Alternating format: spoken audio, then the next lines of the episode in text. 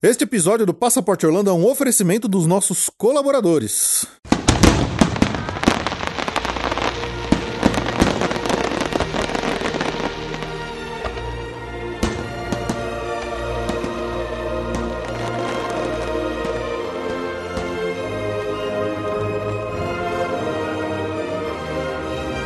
Bem-vindo ao Passaporte Orlando.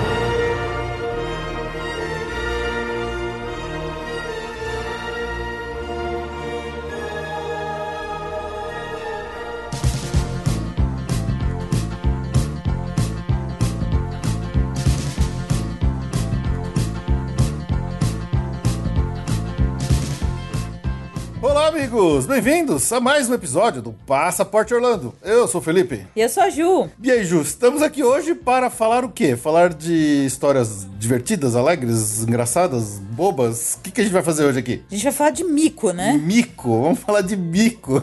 Perrengues, vamos falar de dificuldades. Afinal de contas, viajar é sempre bom, as, as, as fotos são sempre aquelas fotos lindas, maravilhosas, de momentos bons, mas o que, que é uma viagem sem um perrengue, na é verdade? É como se não tivesse ido viajar. não existe viagem sem ser perrengue. É isso aí. Viagem que deu tudo certo, você até esquece. É verdade. Tem que ser viagem do, do problema. É. Por trás de cada foto de pôr do sol tem pelo menos um trupicão ali que alguém caiu e se esborrachou no mesmo viagem, é verdade? Tipo isso. muito legal, muito legal. É, bom, esse é um tema muito engraçado, tudo, né? Mas nós aqui, só eu e a Ju, a gente não poderia vir aqui para falar sozinho de, de nossas viagens. Afinal de contas, a maior parte delas a gente já fez relatos aqui para vocês, né? Até contou muitos desses micos. É, então é, é, é até provável que a gente acabe repetindo aqui muita história que a gente já falou nos episódios. Então, para ajudar a gente aqui com mais conteúdo, com mais histórias, com mais perrengues, nós lançamos ali o desafio no nosso grupo dos assinantes do PicPay do Passaporte Orlando. E rapidamente muitos deles se prontificaram a. A, a... abrir o baú das vergonhas. pois é. é. E vir participar aqui com a gente, né? Então, vamos lá. Uh, temos um time grande aqui hoje. A arquibancada aqui dos estúdios do Passaporte Orlando tá cheia. Queria aqui começar dando as boas-vindas ao André Serviuc, também conhecido como Faustão 16 e 20. Bem-vindo, André, Passaporte Orlando. valeu, Fê, valeu, Ju. Bom, estamos aí, né? Vamos ver se a gente vai passar pouco ou muita vergonha, mas espero contribuir aí. Valeu. Ah, legal, muito bom, muito bom. Também aqui, eh, vindo lá direto do grupo dos assinantes do Passaporte Orlando com a gente, o Diogo Fedose. Muito bem-vindo, Diogo. Olá, pessoal. Muito obrigado pelo convite. É um prazer imenso falar com vocês, com o Felipe, com a Ju, com esses participantes aí, com o ilustre André. Estamos aí para passar um pouquinho de vergonha, tá? e eu quero falar que os perrengues de viagens é igual os erros de gravações quando a gente vê no fim do filme. São tão legais quanto. é verdade. Depois você sobreviveu a eles, é muito engraçado. É, no, no, na hora, às vezes a gente fica meio irritado, né? Mas depois é bom. É bom, é bom. É isso aí. Também aqui com a gente, vindo lá direto do grupo dos assinantes do Passaporte Orlando, o Olavo Fatback. Bem-vindo, Olavo. Oi, pessoal. Oi, Fê. Oi, Ju. Oi. Muito feliz de participar. Eu não, nunca tinha ganhado um sorteio nem daqueles bingo de aniversário de criança que tem 10 brinquedos para 11 crianças. Eu sempre ficava sem brinquedo, voltar sem brinquedo para casa. Vamos aí contar uns micos com a autorização da minha esposa, que deixou contar um perrengão que a gente passou e espero alegrar aí vocês. Ah, legal, legal, muito bom, muito bom. Mais um aqui, que vem também direto lá do grupo dos assinantes do Passaporte Orlando, Rafael Cidrini. Muito bem-vindo, Rafael. Fala, pessoal, fala Fê, fala Ju. Prazer demais estar aqui participando com vocês. E já deixo uma indagação para todo mundo. É, existe viagem sem perrengue? Eu desconheço.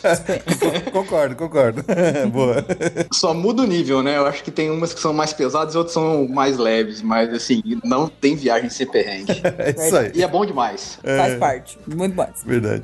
E aqui, para completar o grupo, está por último, porque eu já, eu já, já sei de uma história que ela até ganhou um concurso por causa de um perrengue de viagem que ela contou. Então, olha só, temos aqui oh, com a oh, gente. Essa é profissional. É, profissional, profissional dos perrengues. Então, muito bem-vinda, Tatiana Lovental. Ah, muito obrigada pelo convite, gente. Tô super feliz. É uma honra e uma alegria participar de um episódio de vocês. Sou muito fã do que vocês fazem fazem. Obrigada, Ju e Felipe, pela oportunidade e obrigada pelo trabalho que vocês fazem no Passaporte Orlando, porque para mim, e eu tenho certeza que para outras pessoas também, tem sido uma terapia maravilhosa escutar os podcasts e consumir o conteúdo de vocês nesse período tão difícil. Vocês estão fazendo a nossa vida mais leve. Obrigada mesmo. Ah, legal, legal. A gente agradece pelos elogios. e também pela audiência, né, Fernando? Opa, e eu que tô curiosa agora. É, bom, eu também. Eu, eu- eu fiz questão de não ouvir, de não conhecer a história de ninguém, eh, pra gente reagir aqui ao vivo, né? Então vai ser, vai ser tudo. Primeira vez que a gente tá ouvindo as histórias de todo mundo aqui. Beleza. Bom, como todo mundo que ouve a gente já sabe, né? Convidados de primeira vez aqui tem sempre que responder aquelas três perguntinhas básicas para que os nossos ouvintes conheçam os hábitos orlandísticos aqui dos nossos convidados, né? Então, todos aqui hoje estão participando pela primeira vez, né? Então vamos lá. Para todo mundo, qual que é o seu parque favorito de Orlando, seu ride ou atração favorito de Orlando e qual que é a sua comida ou snack ou aquela coisinha que não pode faltar toda vez que está em Orlando tem que comer. Vamos lá, André, começa você. Eu temia por esse momento. Mas vamos lá. Bom, parque preferido é Hollywood Studios, né? Tem, acho que desde a primeira vez que a gente foi pra lá, foi aquele que foi amor à primeira vista, né? Todo mundo, é, obviamente a gente gosta de, de todos, Magic Kingdom, enfim, mas o Hollywood Studios mora no coração. Logo, a atração preferida é a Tower. Ah, boa. Boa. Ponto positivo. Ponto. A gente- Eu falei que a gente, eu pensei, a gente vai dar nota, né? Então já tá nota boa aí. Boa.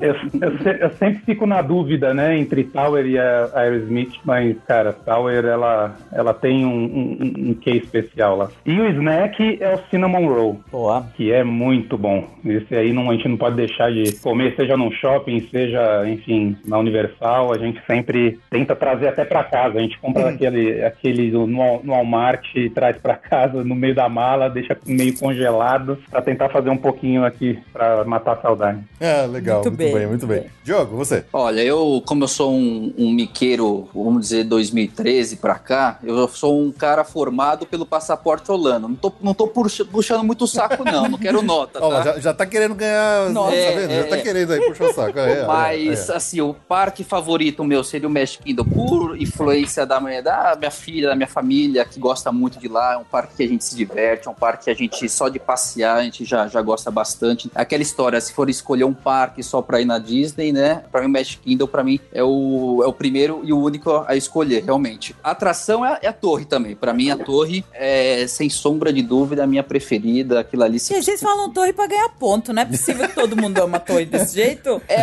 aí eu, e aí o terceiro, só pra emendar e pegar o gancho Lá vem, aí, Ju, é o Funnel Cake. É, Isso boa. aí não vale. É, eu, eu fui- ó, eu fui bem doutrinado. Ah, não, né? Ah. Eu assisti certinho, eu fiz a lição de casa do passaporte Orlando, do Orlando. Então não tem como não ser, né? Sei, sei. É pontuação máxima, né? O que, que a gente vai falar no negócio, num caso desse? Foi igual o caça-níquel, né? Oi, oi. Acertou, acertou, acertou. Pronto. Isso, isso aí. Não, ele, ele é aquele aluno que traz até a maçã, sabe, pro professor? É, o- é o nhonho. Não, o nhonho leva a melancia, né? Ele, leva, ele é um Dá uma Kiko. maçã, Maçã. É uma- Mas- dá uma baforada na maçã e deixa com o professor. É, exatamente. Dessa vez. Muito bem, muito bem. Olavo, sua vez. Cara, eu sempre que eu ouvia, eu ficava pensando se um dia eu fosse ser perguntado o que, que eu ia responder. Mas parque é o Magic Kingdom, que pra mim ele representa tudo que o Walt imaginou de Disney. Se eu pudesse, se tivesse um dia só em Orlando, Deus me livre, né? Um dia só, se eu tivesse um dia só pra ir, com certeza seria só no Magic Kingdom. Acho que só de entrar na Main Street, pra mim, se eu pudesse ficar lá 10 minutinhos, só já faz meu, meu coração ficar mais quentinho. Ah, legal. Embora eu goste de todos os outros. Boa. Atração, sem puxar saquismo, Lá vem. também é a torre. Três em Não vale três, copiar, hein? não vale copiar, hein? Não vale copiar. Aí quando eu falo que não pode mexer na torre, o povo acha que eu que sou eu, que sou chiliquenta. Três em três é a favorita. Só que a, a torre da Califórnia. Não, tô brincando. tio. Oh! Sou fã do, da, da Guardiões da Galáxia, mas a, a Hollywood Tower of Terror pra mim é imbatível. Ela tem tudo que uma atração tem que ter. Ambientação, ela dá adrenalina e é atração perfeita, né? É. Snack, a comida na verdade é uma coisa que eu amo muito, né? Então, um dos perrengues foi causado por causa da. Eu brinco, quem escuta Nerdcast conhece a Monster Life.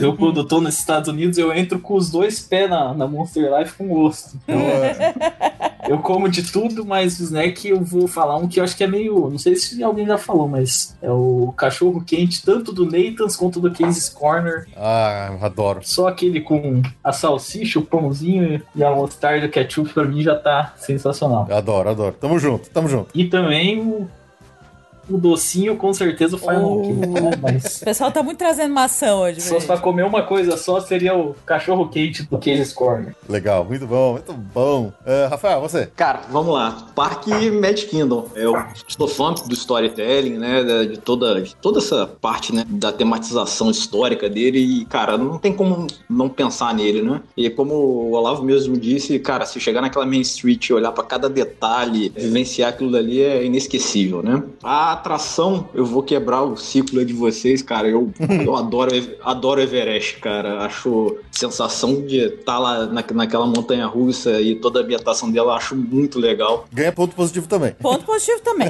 Ponto positivo também. É um bom Bem gosto. justo, né? Bem justo. Bem, Bem justo, justo. bem Bem justo. justo. 9.8, não gabarita, mas quase. né?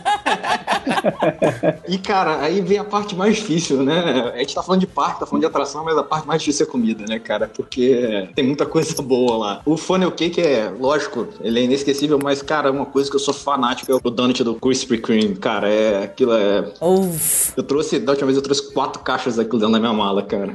Na mala despachada? Na mala despachada, Ju. E veio bom? Eu preciso anotar isso. Ô, Ju, a calda de açúcar deu uma derretidinha e deu uma leve lambuzada nas outras coisas dentro da mala. Aí. Então, se for fazer isso, envolve com saco plástico. Mas, Ok. cara, durou, durou umas três semanas, assim, viveu bem aqui em casa. Ai, aquilo é uma nuvem em forma de doce. É demais aquilo Aquele lá. que ele tira direto da esteira ali em cima, malandro. Nossa. É delicioso. Muito bom. E, e eu conheci por conta de vocês, tá? É, eu passava por aquilo no supermercado e não, e não dava tanto valor. Não, quem come um, um Krispy Kreme saindo ali da forno, é, não, não, não- Eu vira e mexe, vou no Zafari aqui, no supermercado aqui do, do bairro, combo donut, não, não dá barato. Não. Mas lá dá barato. Não tem a menor graça, né?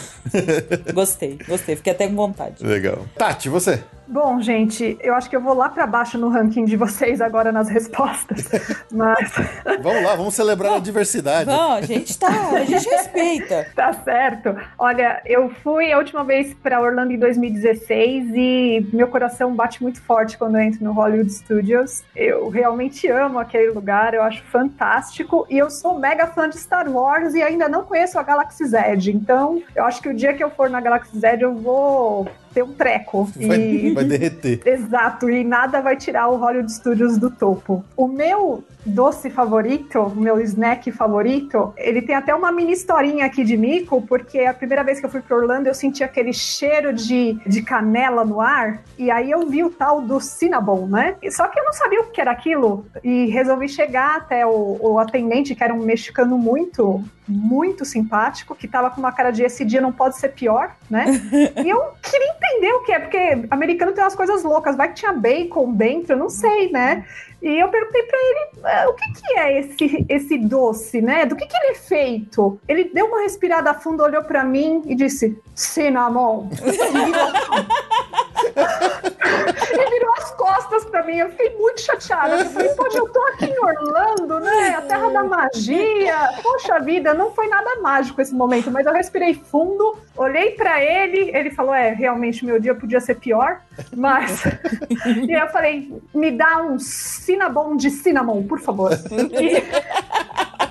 E eu me apaixonei, eu adoro, adoro Cinnamon. E o meu ride favorito, que agora eu vou lá pra baixo mesmo, mas é que foi o primeiro ride que quando eu entrei na minha primeira viagem, eu falei, nossa, eu realmente tô em Orlando. Ele tem a ver também com um pouco com o mico de viagem, vocês vão entender porque eu gosto tanto. É a múmia do Universal. Imagina, tá lá em cima. Tá, é alto. ótima. Amo a múmia, amo a múmia. ponto positivo. Nossa, pos- super ponto positivo. Nossa, todo mundo passou. Quando ela falou, eu achei que ela ia falar, sei lá, Living with the Land. É, Nossa, toda vez que eu vou no Uber, né? Toda vez que eu vou no the Land, meu coração dispara. Nossa. Quando eu vejo aquelas abóboras. progresso. É. O hall dos presidentes, né? Eu, Eu achei que ia ser o Figment. Não é meu favorito, mas eu gosto do Hall dos Presidentes, tá? Oh, Ah, bom, aí complicou. Aí, aí não dá pra defender, não. É, excêntrica. Aí, é, aí complicou, aí complicou. Mas deixa na múmia, deixa na múmia. Tá não, bom, tá, bom, deixa aprovadíssimo. eu- A múmia é meu top 3 já, decidi já.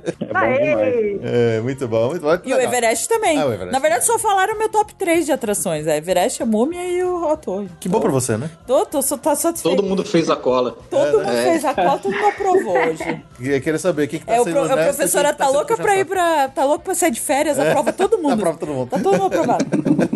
Boa! Aí. Muito bom, muito bom. Então é isso aí. É, você agora que tá ouvindo a gente aqui, pode conhecer um pouquinho melhor os nossos convidados que vieram aqui, contar todos os seus perrengues e micos de viagem. Então vamos lá pros recadinhos que a gente já volta com as histórias de viagem de todos nós aqui.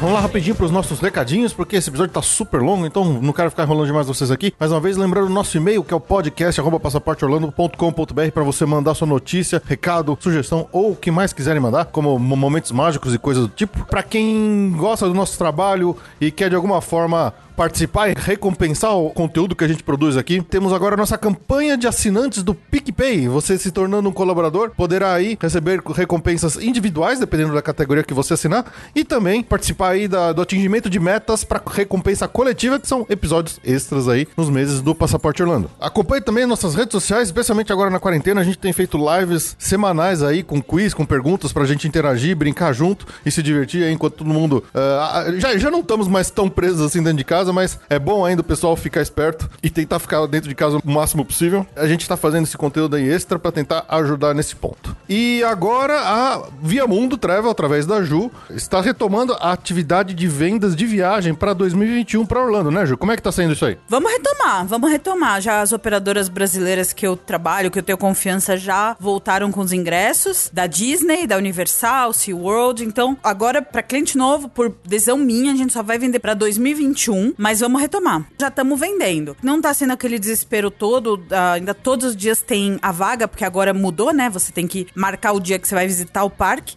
mas todos os dias estão verdes, então tá sem aquela desespero que a gente achou que talvez fosse. Então, vamos lá, vamos, vamos recomeçar. Então, quem tiver planos aí pra ir em 2021, a partir de agora a gente já tá retomando a venda do serviço de viagem pra lá, inclusive os ingressos. Então é isso aí. Se você estiver pensando em viajar em 2021 e já quiser começar aí as cotações, mande e-mail para cotação, né, cotacal, arroba passaportelando.com.br que a Ju aqui vai bater um papo com você, vai trocar uma ideia, passar preços e tudo mais, beleza? Eh, Vamos lá voltar pro episódio que tá super engraçado e divertido dos perrengues de viagem de todo mundo aqui.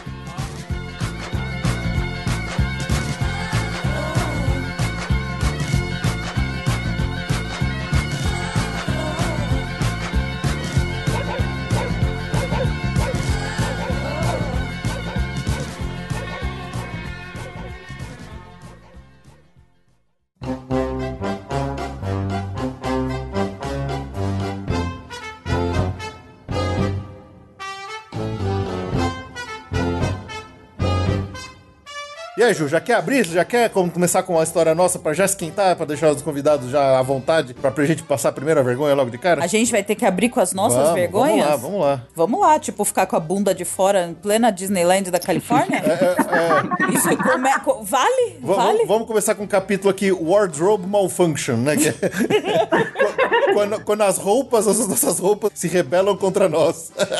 É, já gastei muito dinheiro naquelas lojas de parque por, pra resolver problemas causados por roupas. Nós dois tivemos casos assim, né? Exatamente, mas você não ficou com a bunda de fora na É, só com Disneyland. a coxa, a coxa inteira ficou de É, fora. eu fiquei com a bunda. No meio do Hollywood Sem Studios. perceber. Ok. Bom, a minha que é mais leve. Estávamos nós. Agora agora eu não lembro se era no Muppets ou se era na Pequena Sereia. Era algum desses teatros que tem as cadeiras meio apertadas com o braço da cadeira. Fui sentar, na hora que foi, vamos sentar, né? O meu bolso enroscou na ponta do braço da cadeira. Rasgou a minha calça bem na coxa. Isso, tipo, era amanhã ainda, era o começo do dia. Eu fiquei com a calça rasgada o dia inteiro de Hollywood Studios. Falei, porra, que- vou joguei fora a calça, né? Eu tive que comprar uma calça, porque era tipo nos últimos dias de viagem, todas as roupas estavam sujas, eu tive que comprar uma calça só pra poder pegar o avião de volta pra casa. Foi. Mas Porque era se frio? fosse na Universal, né? Podia falar que é um rasgo tipo Hulk, assim, né? pois é. É, é bizarro. Mas era frio, Felipe? Era novembro, novembro, é, né? Novembro, dezembro ali. Tem dias frios, tem dias quentes. Eu, eu acho que eu não passei frio, mas. O lance não era o naquele- frio, era, era realmente as coxas aparecendo. É que se eu tava de calça, não era um dia muito quente, porque normalmente eu vou de bermuda É, quando um mais, verdade, mais verdade. quente. Então devia estar um pouquinho mais frio. Então eu acho que eu ficava sentindo aquele frio entrando na coxa ali. Sim. E E você tem- comprou lá, Felipe, a calça na, na- no, no parque? Não, eu fiquei o dia inteiro assim. Ah, você ficou o dia inteiro. É. A gente saindo de lá, eu passei, acho que no Walmart ou alguma coisa do tipo, e comprei uma calça no, no final do dia só, mas eu fiquei o dia inteiro com a calça rasgada. No... Porra. Ficou tomando friagem o dia inteiro. Tomando vento na, na- nas coxas. E aí, Ju, e a sua? Não, a minha é muito pior. É, vou arrancar que nem um band-aid. Eu fui na Califórnia, na uma atração mais idiota que a gente foi lá. Era uma micro montanha-russa do Pateta. Lá no California No Adventure. California Adventure era super apertado pra entrar no banquinho pra um gordo, né? 就是。Um gordo sofre pra entrar nos lugares. Eu acho que lá eu me enrosquei toda, a calça rasgou e eu não percebi. E o problema foi que eu não percebi. E aí, imediatamente depois a gente Não, foi rasgou na bunda. na bunda. Ficou com o calcinhão aparecendo assim. Pois é, e o pior, eu não percebi. Meu Deus! Eu não percebi. Ela rasgou na, na costura e eu não percebi. E aí, eu, aí foi, a gente era, tava indo, saindo de lá já pra ir almoçar. Eu fui num restaurante, Fê queria um mexicano, eu fui em outro. E nisso eu fui sozinha no restaurante. Comprei comida, fiquei na fila. Então passou uns uma hora mais Ficou ou rodando menos. as mesas, procurando lugar pra Procurei, sentar. não tinha lugar pra sentar, eu fiquei rodando em todas as mesas daquele canto, daquela praça de alimentação. Com a bunda de fora. Com a bunda de fora, só que eu não sabia. Quando eu sentei, eu senti um vento. Falei, esse vento tá estranho. Aí que eu pus a mão na bunda. E aí que eu descobri o tamanho do problema. Foi isso. É, é, é triste. Aí eu amarrei a moletom na, na bunda. Se eu tivesse é, percebido antes, eu já teria amarrado o moletom na cintura, coberto o rasgo gigante e não estaria com esse problema todo, né? Então, quando eu descobri, eu fiz isso, morrendo de vergonha, imaginando que todo mundo que tava ali viu minha bunda. E aí eu saí, imediatamente fui na loja, comprei. Isso foi só uma das calças que eu já comprei. Eu já comprei outras calças em parques. Por causa de emergências, ma- nunca tão graves, mas mais relacionadas a coisa molhada. Já comprei uma calça na Universal por causa do Popeye, porque tava molhada, não secava nunca. Eu já tava de mau humor, já assada, sabe? Olha, é, enfim, eu não sou uma pessoa muito organizada nessa parte. Eu vou comprando calça. Mas Ju, quando você compra uma calça na, na, na Disney e acontece essas coisas, isso é experiência. É experiência que você tá pagando. Claro, a a experiência toda. Você tá pagando a experiência de, de tomar o ventinho noroeste pela esquerda. É toda uma experiência que você tá pagando. Não é uma experiência? Então, eu paguei a experiência de novo. Eu já É, eu sou tá comprar roupa lá. Já comprei meia, já comprei casaco porque eu fui pouco vestida. Essas coisas. Então, essa, essa era a minha pior história. Mas eu paguei a experiência, uma bermuda. Uma calça. É, uma calça no, bonitinha, branca. Que também não é uma cor muito inteligente, tá? Pra vocês comprarem roupa de calça Pra parque. pra parque. Na primeira brinquedo ela já ficou marrom. É, enfim, aquele dia não foi um dia. Não foi um bom dia para Não, calças. não foi um bom dia para a calça. Eu já joguei a calça no lixo, no meio da Disneyland, a calça original. Falei, ah, eu não vou costurar Joguei lá no meio do lixo, no, no lixo da Disneyland, minha calça. e assim acabou a história. O problema é que o- os 70 dólares que você ia gastar pra comprar o roupão da Tower, você gastou na calça rasgada, né? Exatamente. É verdade. Na calça nova, né? Na- Exato. Nova, é. Pior que a Exatamente. gente nem sabe quanto que custa uma calça na Disney, que é tipo a coisa que você nunca pensa que você vai comprar num parque, né? Eu vou comprar uma calça de lembrança. Ah, eu sempre acho que eu vou comprar. Olha, eu tenho uma calça da Grifindória, que eu tive que comprar porque eu tava com uma calça que molhou no Popeye e não secava nunca. E eu já tava horrível. Comprei a calça da Grifinória. Eu já eu tenho outra calça da Disney, eu não lembro por que que essa eu comprei, mas também foi pra usar no dia. Eu tenho. acho que eu tenho, problema com calças. eu tenho parque. problema com calças em par. Sou a única idiota que vai comprando calça em par. E pra usar no dia. Quer dizer, é inédito mesmo. Começar a levar uma na- na mochila toda vez agora. Ah, não, muita coisa. ah, mas aí eu tenho desculpa pra comprar calça. Senão eu não ia ter as calças que eu tenho hoje. E aí, quem é o próximo? Acho que se temos uma vencedora de concurso de perrengue de viagem, acho que ela tem que, tem que abrir, né, Tati? Nossa, a expectativa tá alta. Olha, se isso não acabar na cadeia ou no. Se não acabar com ou, polícia, conhecendo, né? com, ou conhecendo o presidente dos Estados Unidos, eu vou ficar decepcionada. Que isso? Olha, eu, eu tenho três micos, porque assim, eu- a gente tem uma tradição na família. Toda vez que a gente viaja, a gente sofre um mico de viagem grave. A não ser, assim, raríssimas exceções. Não sei se vocês querem que eu comece com o que ganhou realmente o concurso ou deixar ela por último. O que, que vocês preferem? Ah, vamos começar com os dois pés no peito aí. Vamos pro, pro, pras cabeças. Vamos pro prêmio. Vamos pro prêmio. Então, beleza. Bom, esse, essa história de viagem, ela aconteceu no ano de 2009. Foi na minha primeira viagem internacional, na minha lua de mel, nós fomos pro Egito. Olha que legal. É, e, e, na verdade, assim, essa viagem aconteceu, a gente tava com um casamento marcado, dois pés rapados, recém-formado, não tinha grana nenhuma. E aí o avô do Paulo, que havia falecido 20 anos atrás e que tinha um inventário no Rio de Janeiro que ninguém lembrava, conseguiram vender lá um terreninho e ele recebeu uma parte desse terreninho, chegou para mim e falou: "Olha, agora eu tô com dinheiro aqui, você pode escolher o lugar que você quiser para ir para lua de mel. Uou. Pode falar. pode falar". E ele na cabeça, com certeza, né? Ela vai mandar um Paris, né, uma coisa romântica. Eu: "Não, Egito". Nossa. Ele, o Egito, Egi- é, Egito, eu quero ir pro Egito, eu amo arqueologia, eu quero ver as pirâmides. E fomos embora, fomos pro Egito. Que da hora. Naquela época a gente não falava praticamente nada de inglês, muito pouco, né? E apesar que no Egito os caras falam inglês muito ruim também, então a gente tá tudo ali no mesmo barco, né? E aí a gente chegou no hotel, levaram a gente até o nosso quarto. No Egito, pra quem não sabe, não existe semáforo. Os carros andam buzinando o tempo todo e todos os carros são super batidos. O trânsito é uma coisa maluca, maluca. É assim, se você não tiver batida no carro é porque você não é um bom condutor. Você tem que ter várias marcas assim para mostrar a tua experiência. É nesse nível. E o quarto que colocaram a gente era de frente para um cruzamento. Então assim, o barulho de buzina era uma coisa insuportável. E assim que a gente entrou, meu marido era fumante, né? Correu pra, pra varanda e já começou a fumar um cigarro. E nisso, quando eu fui passar a porta da varanda, eu vi que tinha uma placa enorme no vidro da porta. Imagina aquela placa de proibido fumar. Que tem eh, o cigarro cortado no meio. Hum. Imagina esse símbolo com um mosquito gigante. Proibido mosquito, né? Eu, eu olhei aquilo. O? Espero que o mosquito entenda É, o né? recado. aquilo, eu pro- E aí eu tentei começar a ler, e nisso meu marido veio e falou: não, esse quarto é muito ruim. Vamos conversar com os caras, a gente tá na lua de mel, vamos tentar trocar o quarto. E aí a gente conversou com eles e falou: não, tudo bem, vamos colocar vocês num quarto melhor. Saímos, fomos para esse quarto que ficava de frente para um teatro e para um estacionamento do hotel, né? E que pelo menos não tinha aquele barulho de buzina. Ah, tudo bem, é um upgrade, né? Tem, tem banheira, aquele outro quarto não tinha, então tá ótimo. E aí, de novo, meu marido foi fumar e eu vi aquela placa de mosquito enorme. E comecei a tentar ler aquilo, porque eu falei, por que, que o mosquito seria proibido, né?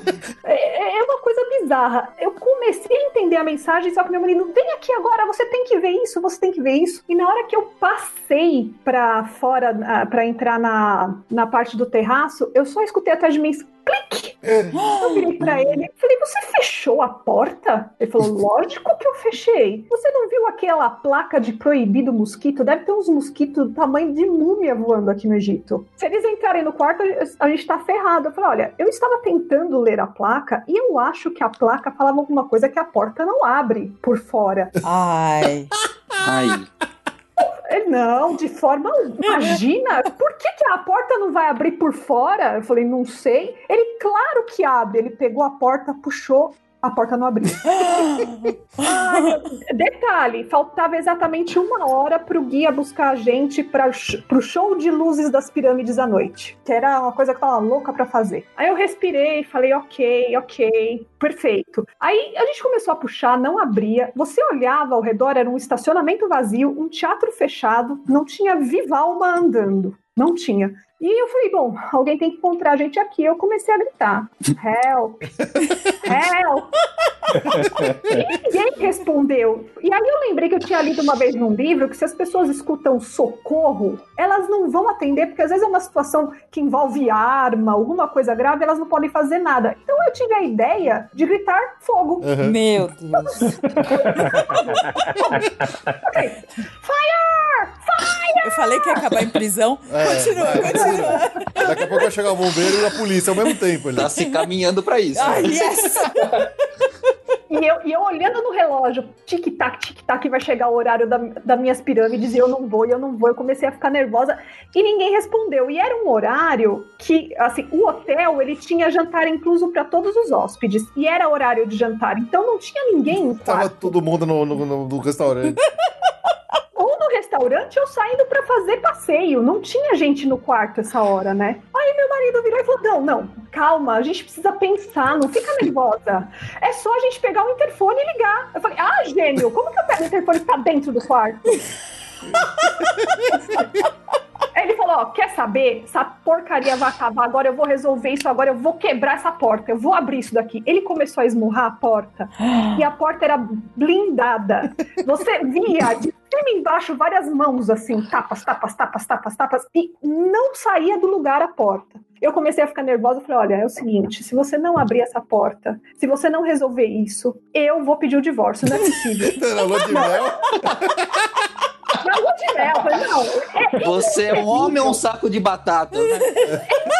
terrível. Não, não, então vamos resolver isso aqui agora, agora. Eu olhei pra baixo, nós estávamos no quarto andar. Eu falei, acho que eu vou pular. Porque eu não vou, eu não vou ficar aqui. Esses mosquitos vão vir aqui à noite e vão me matar. Eu sou alérgica. Não, não, vou, vou pular. Só que aí eu vi que embaixo tinha uma planta que parecia espinhosa. Eu Falei, putz, isso vai dar muito errado. Eu não pensei em quebrar a perna, eu pensei em me ferir com a planta, sabe? Mas tudo bem.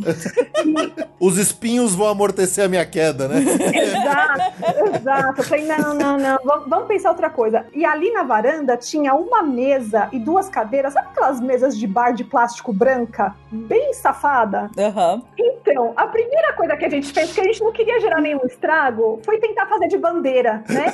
Aí ele pegou a, a mesa, eu peguei uma cadeira e a gente ficou fazendo igual bandeira, pra cima e pra baixo, gritando socorro, socorro! Mas, gente, não aparecia ninguém. Ninguém. Isso já tinha dado praticamente 40 minutos que a gente tava ali. E aí, de repente, lá em cima, no final do estacionamento, a gente viu um egípcio falando no celular. Gente, um árabe falando no celular é uma coisa assim que só quem teve experiência sabe o que é. Eles gesticulam tanto, o celular vai pra cima, vai pra baixo, eles gritam, eles se mexem, mas eles olham pra baixo. E a gente faz jogando aquilo, usando de bandeira, e ele não olhava, não olhava. Aí meu marido não aguentou, ele jogou uma cadeira. jogou a cadeira. Aí o cara viu. O cara viu e graças a Deus ele veio andando até a gente. Era o gerente do hotel. Puta merda, que sorte. Fala- Só que assim, falavam inglês pior que o nosso, né? E a gente tentando explicar, né? Depois de cinco minutos de gestos, ele entendeu que nós estávamos presos. Aí ele perguntou, ok, qual que é o número do quarto? Eu falei, que número do quarto? Você acha que é o seu número do quarto? Eu acabei de entrar aqui. Você tá maluco, cara?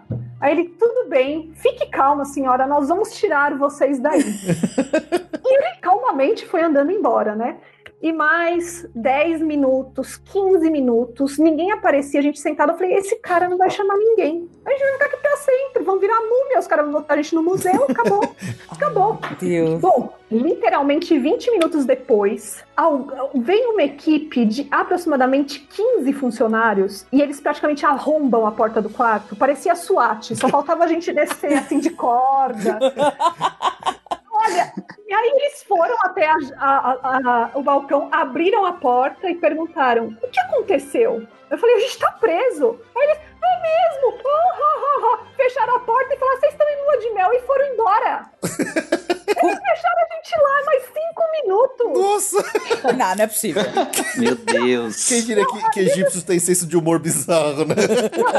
Bizarro, bizarro. Aí eles voltaram depois cinco minu- de cinco minutos, abriram a porta, falaram: vocês já estão livres, tudo bem, agora vocês podem aproveitar o Egito, né? Nossa. Olha, mas foi tão embaraçoso, tão embaraçoso. Aí a gente foi a- correndo até o saguão encontrar o guia. Daí eu falei pro guia, pelo amor de Deus, você viu que a gente estava atrasado, por que, que você não mandou alguém lá pro nosso quarto pra ver se tinha acontecido alguma coisa? Ele, ah, senhora, você está em lua de mel, você acha que eu ia atrapalhar?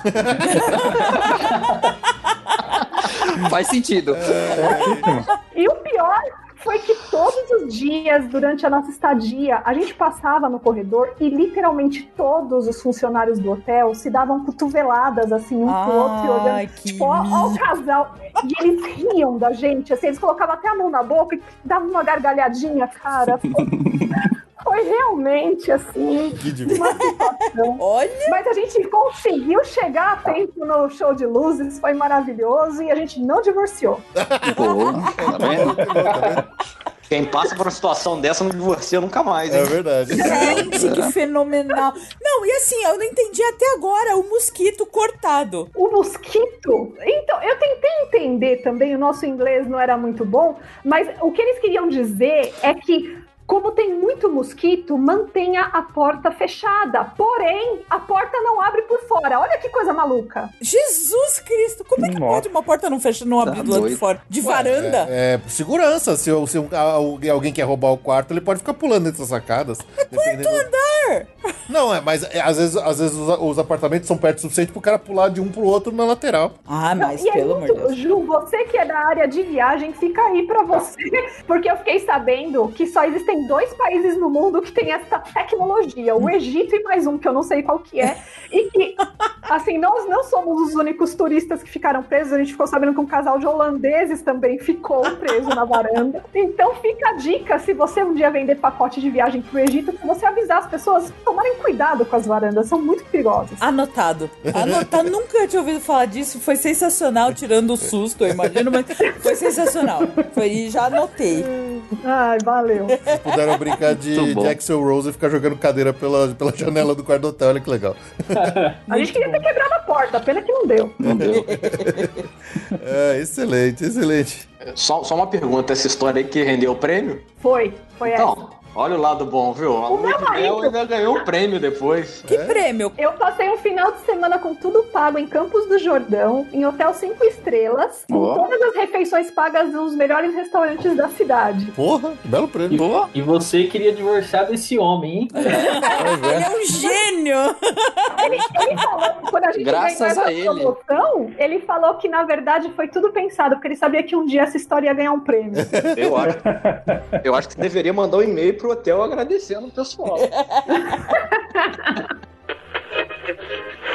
que é Camila Moro. Eu queria contar rapidinho uma história que nós passamos, um perrengue que nós passamos lá em Orlando, nossa primeira viagem a Orlando, primeira viagem internacional, primeira vez que a gente ia pegar um carro automático, então, enfim. E foi também no primeiro dia da viagem que a gente passou esse perrengue, tinha passado a noite acordado no avião, super eufóricos, e fomos lá no Walmart fazer a compra, né, é, antes de começar a saga dos parques. E acontece que nesse dia, meu marido estava um pouco ainda não acostumado ali com o carro, né? E um carro bateu atrás da gente. Mas aí vale a regra de a culpa é de quem tá atrás, né?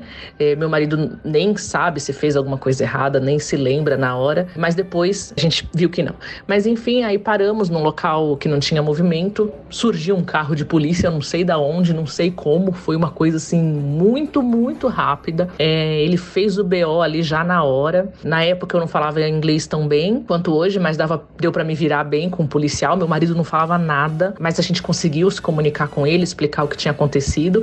Muito nitidamente, o motorista do táxi, é um táxi bem velho, já bem amassado, estava tentando utilizar aquela batida como desculpa para outros problemas no carro dele, mas o policial percebeu rapidamente o que estava acontecendo, chamou um cara pro canto, conversou, chamou a gente pro outro canto, conversou, liberou a gente, deu as instruções do que a gente deveria fazer. Ficamos um tempão com a locadora no telefone, né? O prejuízo maior foi esse, porque eu lembro até hoje que minha conta de telefone veio muito alta por causa dessas ligações que eu tive que fazer na época. Mas voltamos no aeroporto, trocamos o carro com um atendente, a cara dele não muito agradável, mas trocamos e tivemos até um upgrade.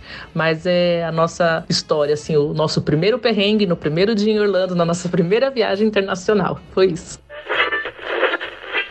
Cara, primeira vez, né? Nos Estados Unidos é sempre uma, uma novela, né? E aí, enfim, a gente foi a primeira vez, a gente, eu, eu fui, na verdade, para um congresso. Eu aproveitei que ia para um congresso em Miami e aí eu fui um pouco antes com a família para Orlando, né? Enfim, foi tudo bem, o, a gente passou pelos perrengues normais, né? Que toda viagem passa, mas o pior mesmo veio no final. Lá em Miami, antigamente não tinha aquele trenzinho, né? Que, que leva do, do Car Rental Center lá para o aeroporto, né? Sim. Era, era aquele ônibus.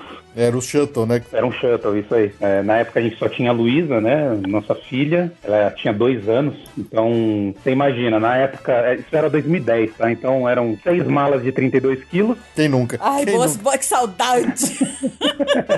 Um bom câmbio, né? Ai, que saudade. É, um bom câmbio, câmbio a 2,10 no máximo, carrinho de bebê, cadeirinha, mais a Luísa, né? Então era aquela coisa. E aí a gente, enfim, pega o tal do shuttle, ele para naquela rua interna do aeroporto, né? Que tem aquela onde passa os táxis e tal. E aí o cara começa a descer as malas, e aí a, a- minha esposa ela, ela atravessa aquela ruazinha, vai até a entrada ali do, do saguão do aeroporto para ficar segurando as malas, né? E a minha filha. E eu vou pegando as malas do, do, do ônibus e vou levando para lá, né? Então pega uma, sai correndo, atravessa, leva para lá, volta, pega outra, leva para lá.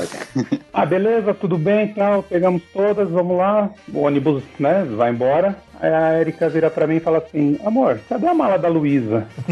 Putz. Ué, tá aí, eu deixei você segurando aí, né? Ah, não, não tá aqui não, você não pegou do ônibus. Não, eu peguei, eu peguei todas. Não, você não pegou. Aí conferimos, conta, né? Um, dois, três, quatro, cinco, a mala de mão, carrinho, Luísa, tá. É, tá faltando uma. Falei, puta, não é possível, cara. E aí aquele negócio, né? Aí você já sente aquele gelo, né? Todas as roupas que a gente comprou pra menina na viagem inteira estava nessa mala. Puta, Ai, ai, ai. 32 quilos de mercadoria. era melhor ter esquecido a Luísa do que a, a mala da Luísa, né? Sacanagem. Aí eu volto pro, pro, pra, né, lá na, onde o ônibus parava e parou um, um shuttle, um outro shuttle, né? Lá das locadoras. Aí eu, eu dei a volta assim no meio da rua, né? Falei, era outro motorista, né? E aí tentando me comunicar daquele jeito, né? A primeira vez que vai para os Estados Unidos tal, você até engana, mas na, na hora do vamos ver é onde você de fato tem que. É que torce pepino, né? Na hora. É a hora do inglês das ruas, né? Você nunca treinou pra isso. E aí eu começo a falar pro cara, então, veja bem, eu esqueci uma mala no, no outro ônibus e tal, e, e a gente, ele já foi embora, tem como tentar avisar e tal. Aí o cara olhou pra mim, você sabe que em Miami é sempre meio difícil, né? Assim, o humor das pessoas, né, no atendimento. E aí ele deve ter olhado pra mim e falado assim, pensado, mas esse cara esse infeliz aqui eu vou ter que ajudar. Ele, ele tá com uma cara de muito desespero mesmo, né? Aí eu tentei, ele perguntou, mas como que era a mala? Ah, a, ma- a mala era preta. Era quadrada e preta. Tinha rodinha. Por sorte tinha umas fitinhas, né? Eu era contra e nisso a Erika, me, minha esposa, me convenceu, né? Então vamos por umas fitinhas coloridas só pra, pra, pra Mulher tem sempre destacar, né? razão, André. Descubra aí. Pois é, pois é. Aí eu falei, não, tem, ela tem umas fitas e tudo. O motorista era careca, né? Comecei a lembrar das coisas, assim, os flashes. Ah, aí, aí ele pegou, né, bateu um rádio lá, sei lá onde, e falou assim, ó, eles acharam, tá? No, no outro ônibus, eles vão deixar aqui. Fica aqui esperando que logo eles trazem. Falei, puta, beleza, né? Tô salvo. Voltei, né? Cheguei lá, contei pra, pra Érica, não, ó, tá tudo certo. Fica de olho aqui, que os caras vão deixar, vão passar e vão deixar a mala aqui, enquanto isso eu vou fazer check-in. Porque lá na American Airlines você precisa fazer naqueles totens, né? Então, aquela baita fila, já tava meio atrasado, aquela coisa toda. Aí fui lá, fiz, tô fazendo check-in tudo. Quando eu volto, eu olho pela janela, assim, do aeroporto, a mala tava no meio, assim, da rua, sozinha, pela graça divina, assim, a mão de alguém, não, ninguém encostou nela. O ônibus provavelmente veio, o cara deixou, viu que não tinha ninguém, falou, "Ah, quer saber, vou largar aqui, o cara que se vire. Mas a mala tava lá, sã e salva, com toda a roupa da Luísa. Ufa. Nossa, que sorte. Gente, o cara largou a mala sozinha. Certamente algo aconteceria igualzinho no Brasil, né? É. pois é, eu não botei uma fé, cara. Lá tinha fila pra roubar a mala. Não, e esse negócio de mala largada sozinha no aeroporto é um puta de um problema. É um porque... problema. Nossa, eu lembro uma vez que a gente tava, acho que lá no aeroporto de Miami também. Não, era aqui em São Paulo. Não, não, era lá, era lá. Ah, da mala. é, Da mala. É, eu acho que era no aeroporto de Miami, que a gente tava no portão de embarque já, já no portão. Alguém que foi lá falar no balcão ali do lado do portão, deixou a mala de mão ali quando tava falando e saiu fora e largou a mala lá. Mano, começou a chegar cachorro, cara com roupa antibomba, sabe? Os caras desesperados. Eu falei, você deu sorte antes que, antes que o, que o esquadrão do SWAT viesse ver se tua mala não era uma bomba. Pois é, assim, eu não sei quanto tempo, porque eu demorei um pouco no check-in ali, né, do, do Totem. Então, sei lá, deve ter ficado pelo menos uns 15 minutos ali, a mala parada sozinha, táxi passando, shuttle passando. Foi realmente a mão divina.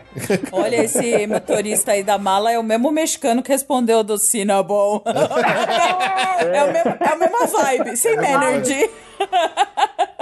Não, e o perrengue já começa assim, já, né? Quando você, a sua esposa, a sua mulher pede uma função pra você, ah, descarrega a mala, descarrega tal coisa, traz as compras, e aí você traz todas, e aí sua esposa pergunta, e cadê a mala? E cadê a mala do fulano? Aí você fala, opa, já já não sei mais, né? Eu só trouxe as malas que estavam paradas lá.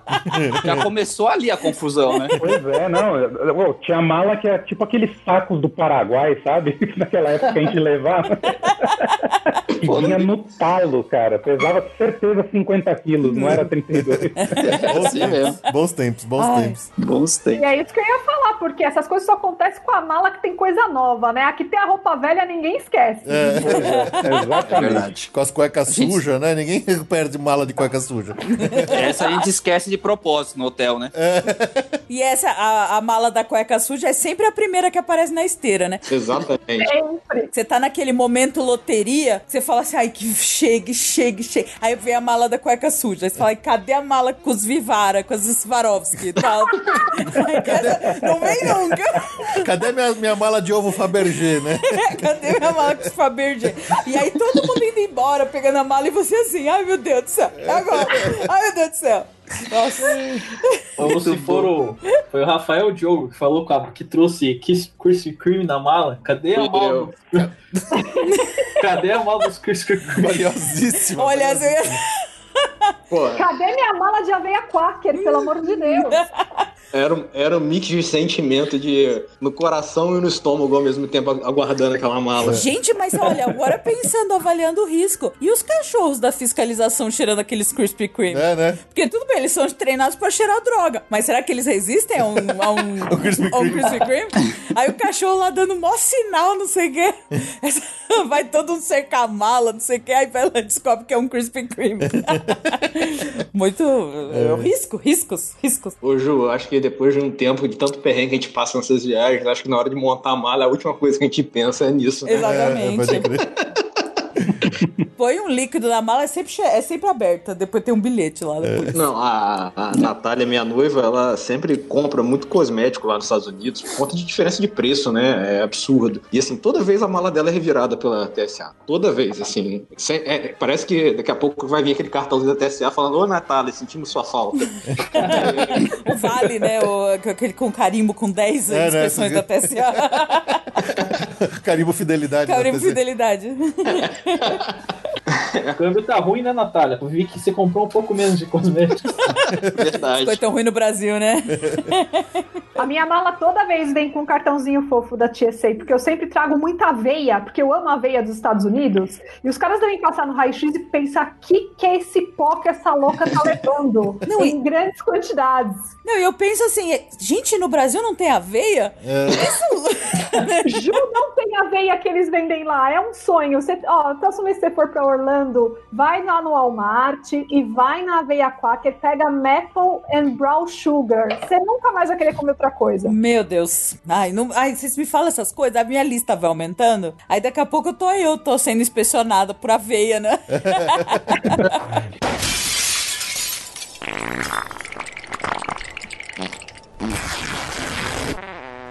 Falando em comer, ô, Olavo, foi você que falou no, que você teve uma- um perrengue por causa da Monster Life? Fui eu, fui eu. Posso contar então? Bora, bora, vamos lá. Manda. Quem não conhece a Monster Life, dá pra fazer uma, uma breve apresentação dela. É você comer tudo que tira 5 minutos da tua vida, uma hora da tua vida. É a melhor definição. Cada ida pros Estados Unidos eu perco uns. Perco uns, uns, uns 8 meses, 9 meses de vida. É, é uma artéria entupindo, né? É aquela porçãozinha de infarto a cada. Você pensa que a emoção da montanha russa não é uma artéria entupindo. É. Então, em 2014 eu fui com a minha. Hoje é minha esposa, mas na época a minha namorada, né? Primeira vez dela nos Estados Unidos. Então eu fiquei dois anos programando toda a nossa viagem e a gente ficou no, no Disney All Stars Movies, né? É uma delícia ficar na Disney, só que ao mesmo tempo você fica muito longe do, da International Drive, né? E do- dos outlets das lojas. E era um dia de compra, né? Aquele dia de descanso que não é descanso, na verdade, né? É. Nada. E a gente tava lá pela metade já do dia. E já naquela manhã já tinha ido café da manhã no quarto, né? Que a gente passa no Walmart, compra aqueles Starbucks em garrafadinho, Cooks Ahoy, Hum, Ah, chips arranha. Gummy Bear, Marshmallow. Então, eu- Heroes. o kit. kit infarto. aham. aquele café da manhã bem nutritivo, que todo nutricionista recomenda. Café da manhã dos campeões, né? Exatamente, a dieta dos campeões. Bem o que você tá acostumado a comer aqui, né? Exatamente. Quando a gente fala, parece até larica de maconheiro, né? É... Chips Ahoy, é Donut, é... Tostitos. é Turkey Leg, tudo no café da manhã. Se me permite um parênteses aí, é, não foi combinado, mas eu tô usando uma meia de bacon, cara. tá frio, cara. Tem uma meia comprida aqui que eu trouxe de lá, é bacana, viu? Tá no assunto mesmo. Já vou colocar na wishlist da próxima viagem. Põe, põe que é bacana. Aí a gente foi no, no outlet, na, no Premium, na International Drive, e na hora do almoço, em vez de comer qualquer outra coisa, lógico que eu ia comer um, um belo de um Five Guys, né? Boa. Aí, Aí- fechou a tampa. Aí, uma- aí foi aquela dose de gordura, né? Lá pro, pro sangue. E depois saímos, terminando o outlet e fomos numa Ross. Então eu tava lá mexendo, fazendo aquela caça ao tesouro, né? Famigerada aquela tesoura na Ross. E a gente já tinha uma hora e meia que eu tava lá dentro. Ali a Monster Life começou a cobrar o preço dela. Né? Começou a revirar o estômago. e revirar o estômago. E eu, eu não gosto de ir no banheiro fora de casa, né? Cara, quem nunca precisou correr pra um banheiro da Ross, que levante a mão aqui. Verdade. E você sabe que não existe cocô duro nos Estados Unidos, né?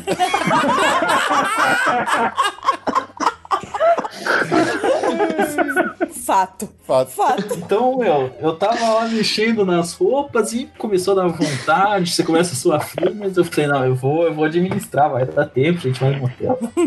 Eu falei, vou procurar a Gabi, né? Que a minha esposa falou, vou procurar a Gabi e ver se ela já tá terminando pra gente ir embora pro hotel. Deixa as economias de roupa pro outro dia. Você tava sendo Quando eu otimista. vou procurar ela, cara, ela tava com um carrinho assim, eu acho que dava pra ela vestir umas 82 famílias com que ela tava no carrinho. Ela falou, agora eu tô indo, eu tô indo provar, amor. Eu falei, falei, não, preciso ir no banheiro. Ela falou, não, pode ir aqui, pelo amor de Deus. Eu falei, não, mas eu acho que o negócio vai ser feroz. Ela falou, não, vai aqui, pelo amor de Deus, eu não vou. Eu achei um monte de coisa aqui que eu Só ah, pérola, né?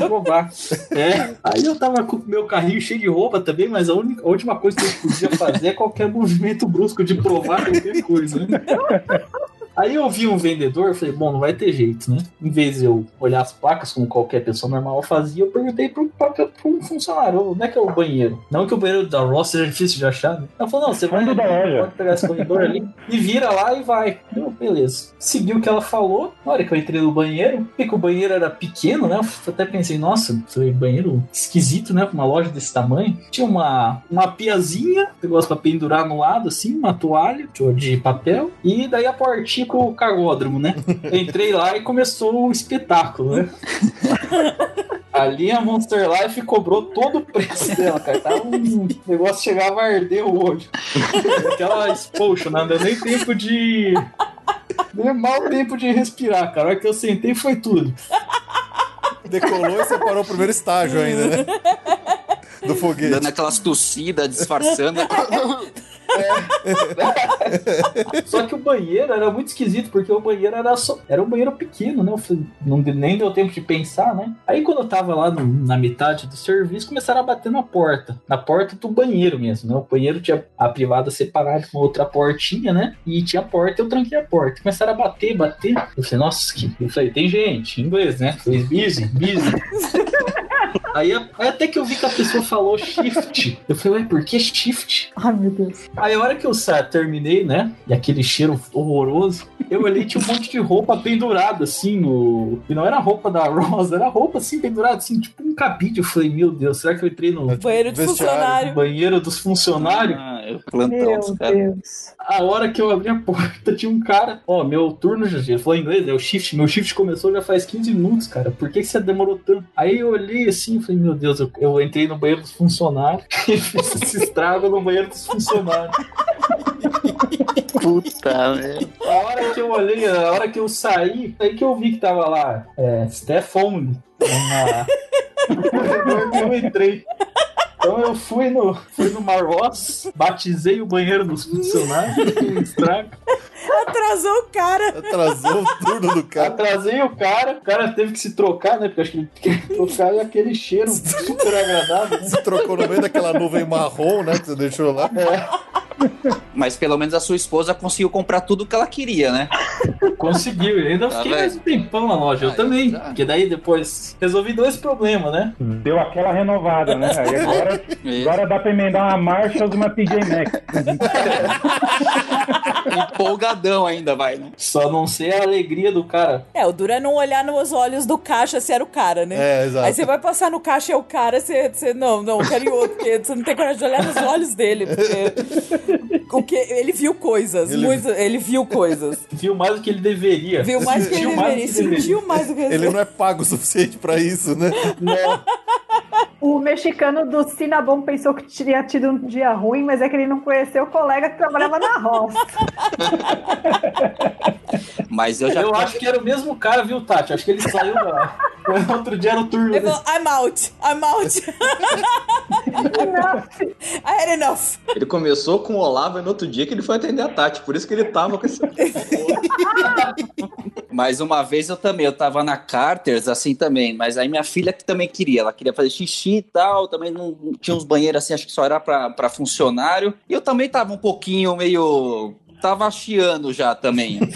Aí minha filha ela queria fazer xixi, eu perguntei pra moça onde tu podia levar a menina e tal. Ah, pode entrar nesse banheiro aqui. Daí eu entrei, ela fez xixizinho. Eu falei, quer saber, Valentina, dá uma segurada na porta aí, que é rapidinho. Mas o meu foi mais, foi, o meu foi mais rápido. Ela falou, papai, você vai fazer cocô mesmo? Eu falei, eu vou. E fiz também rapidinho, mas saí, acho que ninguém percebeu também. Não foi igual o seu. Não, o meu foi. foi. Foi um Ali fenômeno. foi duro, viu? Mas, Pô, aproveitando o assunto, só um comentário aqui. A Disney precisava dar um upgrade no papel higiênico, tá? Só pra avisar. que Os caras estão aumentando o valor e é terrível, cara. É tipo papel eu de pão. é, todo os Estados Unidos, né? Pra mim é muito. É verdade. A gente acha que o, o Brasil, primeiro que nenhum lugar tem chuveirinho, né? São. A gente vai pra lá, a gente quer ser bem tratado, né, cara? E- É, Mas o fato de poder jogar o papel higiênico na privada e o suporte, eh, aquele papelzinho que você coloca na privada, vale todo o sufoco, gente. Aquilo é vida. É verdade. É verdade. Oi Felipe, oi Ju, amigos do Passaporte Orlando, aqui é o Carlos, fã de vocês e integrante do Para Disney Além. O meu perrengue de viagem foi um dia que eu saí do show Fantasmic, atordoado com aquele show maravilhoso, e fui buscar o carrinho que estava no estacionamento, né? O que eu estava usando para minha filha, um carrinho que eu aluguei de uma empresa de carrinhos de Orlando, né? E naquela emoção de ver Fantasmic, aquele estacionamento cheio de carrinhos, eu acabei pegando o carrinho de outra família. Eles eram iguais, né? O mesmo modelo. Então, só quando eu cheguei para pegar o ônibus para voltar pro hotel é que eu percebi que eu estava com outro carrinho. Voltei imediatamente, mas não consegui nem mais entrar no parque. O parque tinha fechado mais cedo para o público em geral, porque estava tendo uma festa para o congresso das cheerleaders.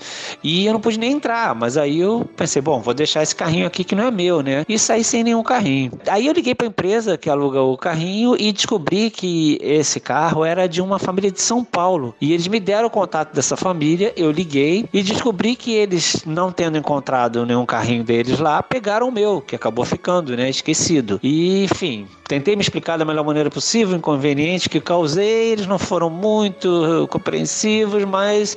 E aí pediram então que eu achasse o carrinho deles de volta para podermos destrocar, né? E cadê que consegui achar? Liguei pro Hollywood Studios e disseram que o carrinho que eu tinha deixado não estava mais lá, mas poderia ter ido pro Achados e Perdidos. Então eu no dia seguinte já estava tudo certo para passar o dia no Magic Kingdom, deixei minha família no Magic Kingdom, fui para Achados e Perdidos de monorail, não tava no Achados e Perdidos, voltei pro parque, terminei o dia, mas com aquela preocupação na cabeça, sem carrinho nenhum. E depois, chegando no hotel, eu encontrei uma atendente muito dedicada, a Jen, que ficou ligando para vários lugares. E o gerente dela já estava até achando que não ia encontrar mais carrinho nenhum. Ah, já devem ter pego. Então aquilo foi muito chato. Mas finalmente ela conseguiu descobrir que o meu que o carrinho da família nunca tinha saído do Hollywood Studios. Quando eu devolvi, ficou lá. Então, finalmente pude ir resgatar já num dia de Animal Kingdom. Tive que sair do Animal Kingdom, foi pro Hollywood Studios, peguei o carrinho de volta e essa família estava hospedada no Rosen Inn. Eu tinha estado no Rosen Inn poucos dias antes, mas agora eu tava no hotel da Disney, então tive que sair do hotel da Disney no outro dia e até o Rosen Inn. Peguei um táxi porque eu tava sem, sem carro alugado e tava me transportando pelos ônibus da Disney, então era uma época que nem tinha Uber nem Lyft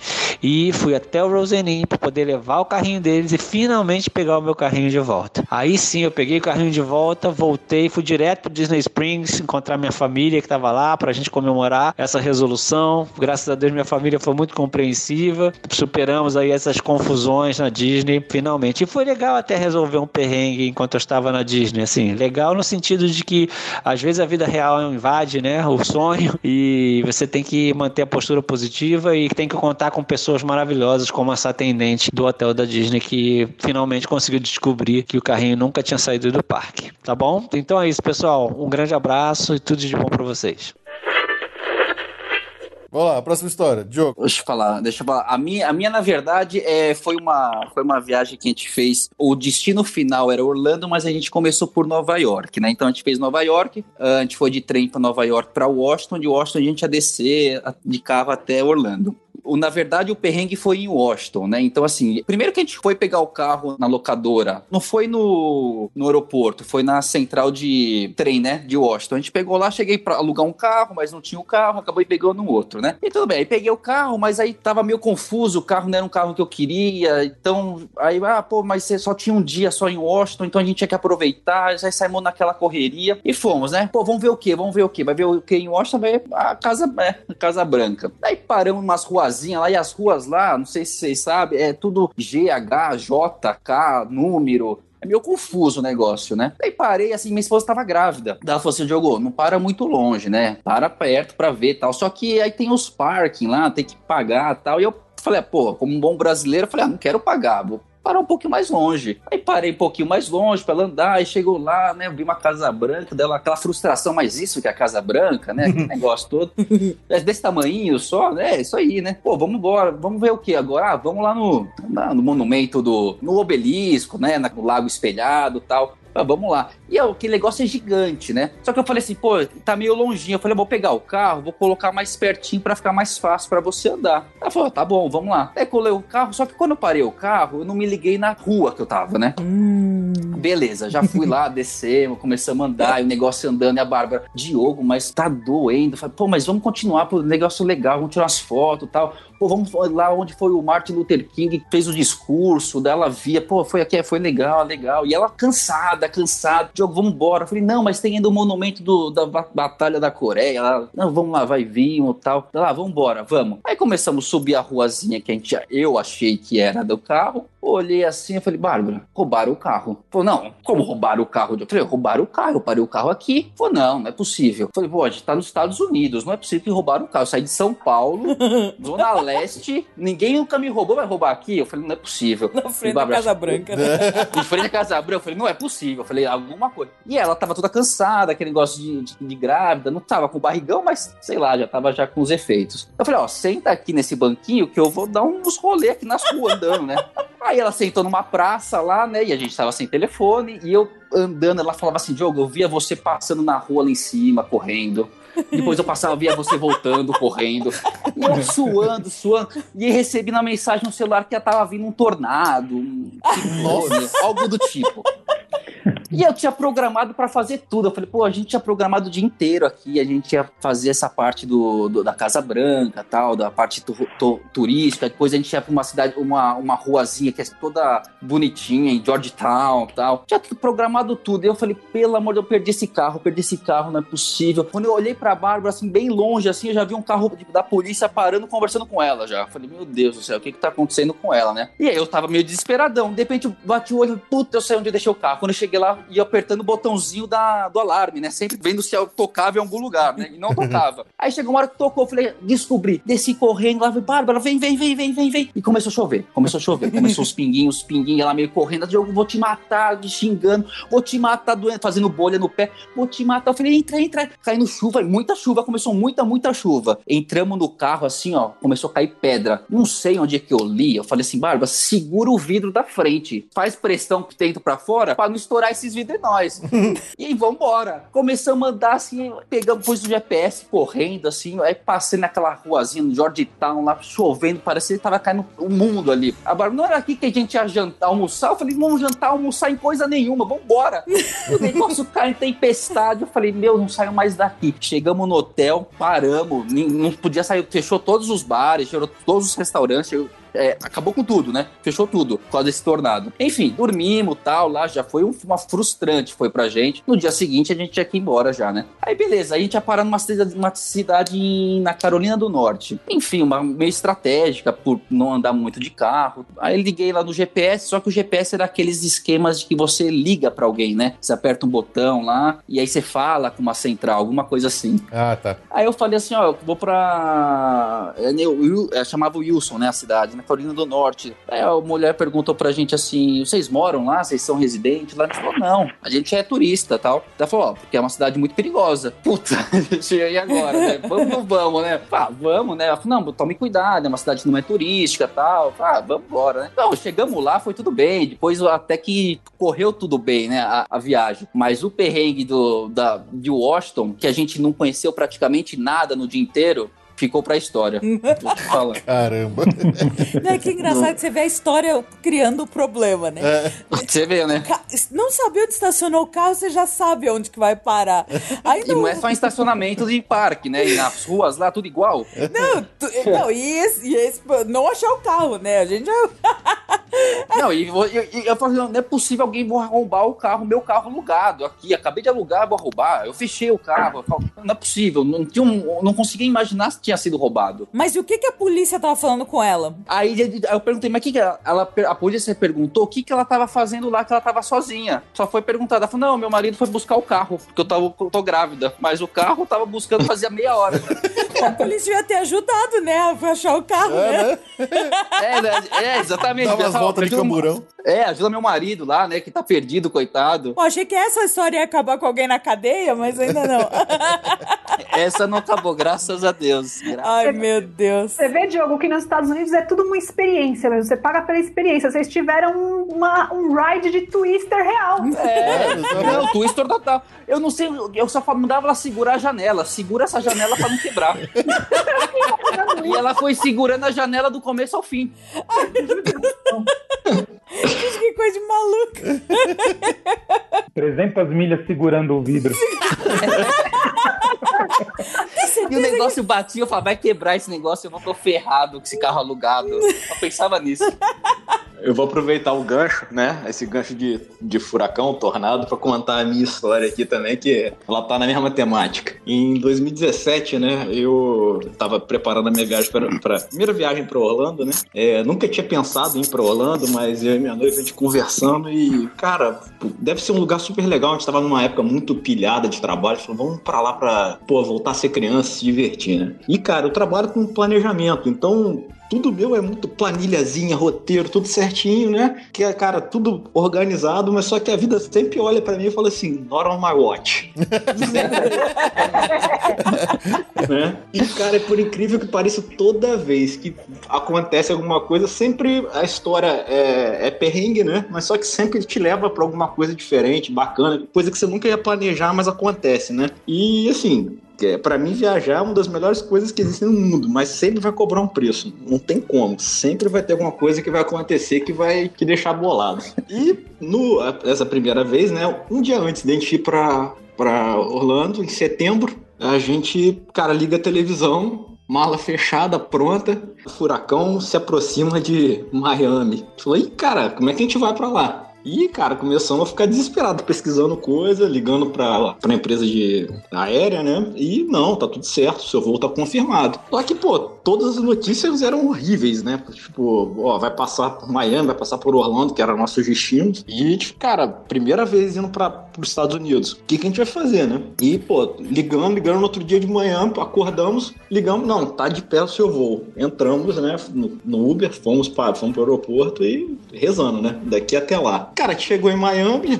primeira, aquele primeiro contato, né, com toda a parte de alfândega, a gente já todo preocupado e todo mundo comentando, né, a gente ouvindo o pessoal falando do furacão e todo mundo preocupado e a gente ficando mais preocupado ainda. Passamos por, esse processo, chegamos no, na hora de pegar o carro ali, né, na, na locadora, tem um pessoal na nossa frente que é uma equipe de filmagem especializada em, tu- em filmar tornado.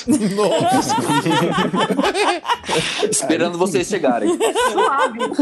Era o, o Bill Paxton, né? É.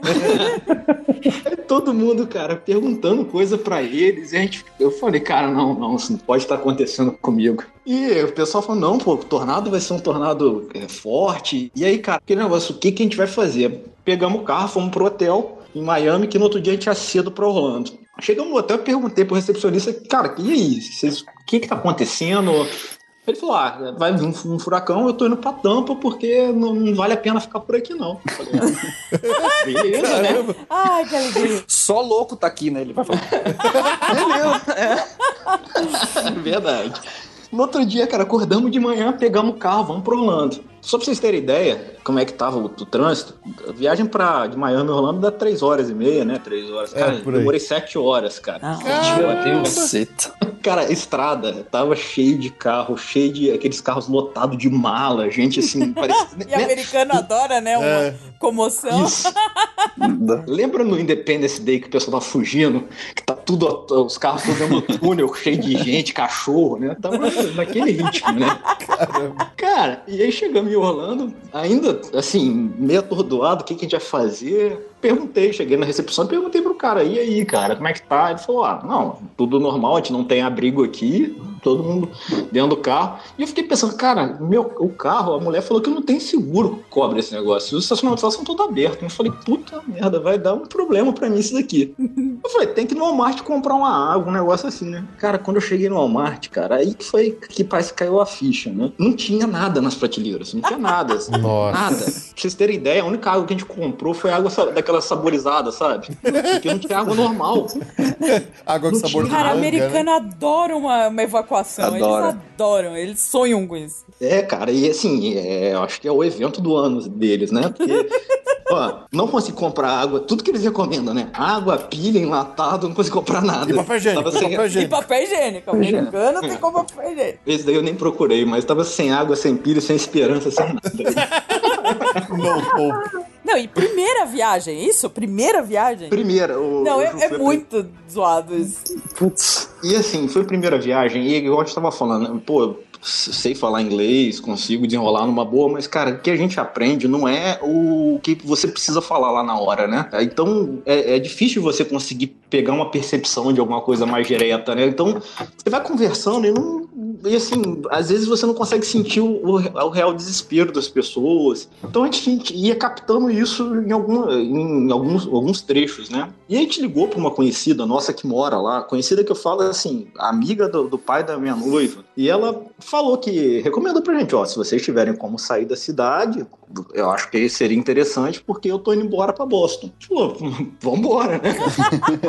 Aí, cara, eu falei, não, vou pegar, o- peguei o mapa assim, olhei e falar, cara, vamos subir. O furacão tá vindo aqui na direção, né, cruzando de Miami, subindo pra Orlando em direção ao Atlântico, né? Vamos cruzar pro outro lado, vamos, pro, vamos pra Nova Orleans, cara. Que vamos, vamos fazer do- uma, uma limonada desse limão, vamos conhecer o lugar que eu sempre tive vontade de conhecer também. E aí, cara, no outro dia acordamos, fui no Walmart, comprei um GPS, né? Porque o carro que a gente alugou não tinha. E, pô, vou, vou abastecer o carro, né? Peraí, peraí, que ano que era isso? Que ano... 2017, aquele furacão tá. teve 2017. Sim, sim. Não, é que eu já pensei, ah, vou pra Nova Orleans pra fugir de Orlando, pegou Katrina. Pegou Katrina. Não, esse foi Tomou- aquele grandão que pegou Foi, a né? Carol. Eu a gente lembro, tava em. Las Vegas. Foi um toma distraída, né? e aí, cara, no posto de gasolina foi uma cena que foi muito engraçada, porque tinha uns outros brasileiros lá indo pro parque, né? E, eu, e aí, gente, vocês não estão preocupados? Não, vamos pro parque, não vai dar em nada. E aí, do outro lado, a gente viu os americanos, tudo com o carro lotado indo embora. Eu falei, não, cara, eu não, não vou acreditar em brasileiro, não. Aqui a gente tá acostumado com assalto, assassinato. Tá tranquilo. É só um furacãozinho. Furacãozinho, É, não pega nada. De boa. E aí, cara, pegamos o carro e vamos embora, né? E, no, assim, se você olha Nova Orleans no mapa, dá nove horas de viagem. Falei, pô, tranquilo, nove horas. Só que, cara, eu não pensei que o mesmo trânsito que eu peguei de Miami pra Orlando eu ia pegar pra lá, né? Nossa. Então, assim, cara, a gente chegou numa cidade chamava Live Oak, que é, é, assim, você subiu Orlando, e antes de você virar à esquerda pra poder começar a pegar em direção, em, em direção a Tallahassee, Pensacola ali, cara, é um trecho de duas horas de viagem. A gente, a gente demorou nove horas pra chegar. Cacetado. Caraca. Nove- E já tava, e assim, cara, a gente não para. Nove horas que eu falo é nove horas dentro do carro, porque a, gente, a única coisa que a gente fazia era virar o carro, entrar no fast food, pegava o lanche e voltava, e às vezes parava em qualquer lugar pra ir no banheiro, porque não tinha, assim, não queria perder tempo. Só que aí, cara, quando a gente viu que o tempo foi passando, a gente falou, cara, a gente precisa arrumar um lugar pra dormir. Tava começando a escurecer. E aí, a minha irmã, é, aqui no Brasil, começou a me procurar a vaga. E, cara, não tinha hotel na Flórida. Não tinha. Assim, não, não, não se achava um quarto de hotel. E a gente começou a procurar, pra vocês terem ideia, no, sul da Geórgia. Coisas assim, Nossa. sabe? Caramba. Senhora. E aí, cara, isso foi. O tempo foi passando, a gente dirigindo. Quando passou de Tallahassee ali, já era quase meia-noite, o, o trânsito sumiu. E aí começou a fluir. E a minha irmã conseguiu um hotel pra gente em Pensacola. Pensacola, cara, uma cidade litorânea que tem ali. Que na hora eu lembrei, cara, eu ouvi falar esse nome. Pensacola teve uma série de televisão que passava É. na Warner, eu acho. É, teve. Lembra? Aí eu, eu ficava assim, Pensacola. Ah, vamos lá, deve ser o destino. Cara, quando a gente chegou lá, é, foram. Até lá foram 20 horas dirigindo, pra vocês terem ideia. Nossa. Caralho. Caramba. Nossa. Foi 20 horas. Quando eu cheguei lá, isso, um de detalhe, a Natália não dirige, não dirigia, então foi só eu dirigindo. O carro, o carro tava uma delícia, né? Pringles pra um lado, tudo que a gente foi, é, assim, era um guarda-roupa aquilo dali. E aí, cara, chegamos lá, né? o hotel que ela conseguiu pra gente, que foi um dos foi o único hotel que ela conseguiu pra gente na Flórida, era a cópia do Bates Motel. Nossa. Assim, é, é o hotel da Hollywood Tower ali, praticamente, né, cara? Aquele hotel de beira de estrada, assim, todo sujo, é, que é- tem aquela piscina no meio, assim, do, do- do- do estacionamento, que a água tá verde, cheia de lodo, né? Só que isso, às duas horas da manhã, pra quem já tinha dirigido 20 horas, não é nada, né, cara? Entramos no quarto, cara, se tivesse qualquer coisa ali dentro, ia, não ia nem ligar. Um Fui corpo, dormir. né? Uma mancha de sangue. É, eu ia pedir pra chegar pro lado. Chega pro lado dele. Limpei as baratinhas e deitei com tudo. né? Nada, cara. Abracei como se fosse um Ted Bear. E ainda pagamos, né, cara? No outro dia, cara, a gente acordou, cara, aí que, pô, você começa a ver aonde você tá, né, cara? E aí você começa a ficar assustado, né? Você fala, caraca, o que, que eu tô fazendo aqui, né? Só que a gente tava exausto, assim, quebrado mesmo, porque a gente, primeiro, ainda, ainda tava com aquele cagaço do, do furacão. E segundo que, pô, era, foi muito cansativo, porque a gente veio no avião, foi tudo muito virado, assim, né? A gente falou, cara, vamos fazer o seguinte, vamos prolongar mais um dia de estadia aqui, vamos conhecer a cidade, vamos dar uma descansada e no outro dia a gente vai pra Nova Orleans. E aí a gente vai vendo como é que tá o, flu- o- o fluxo do furacão mesmo, né?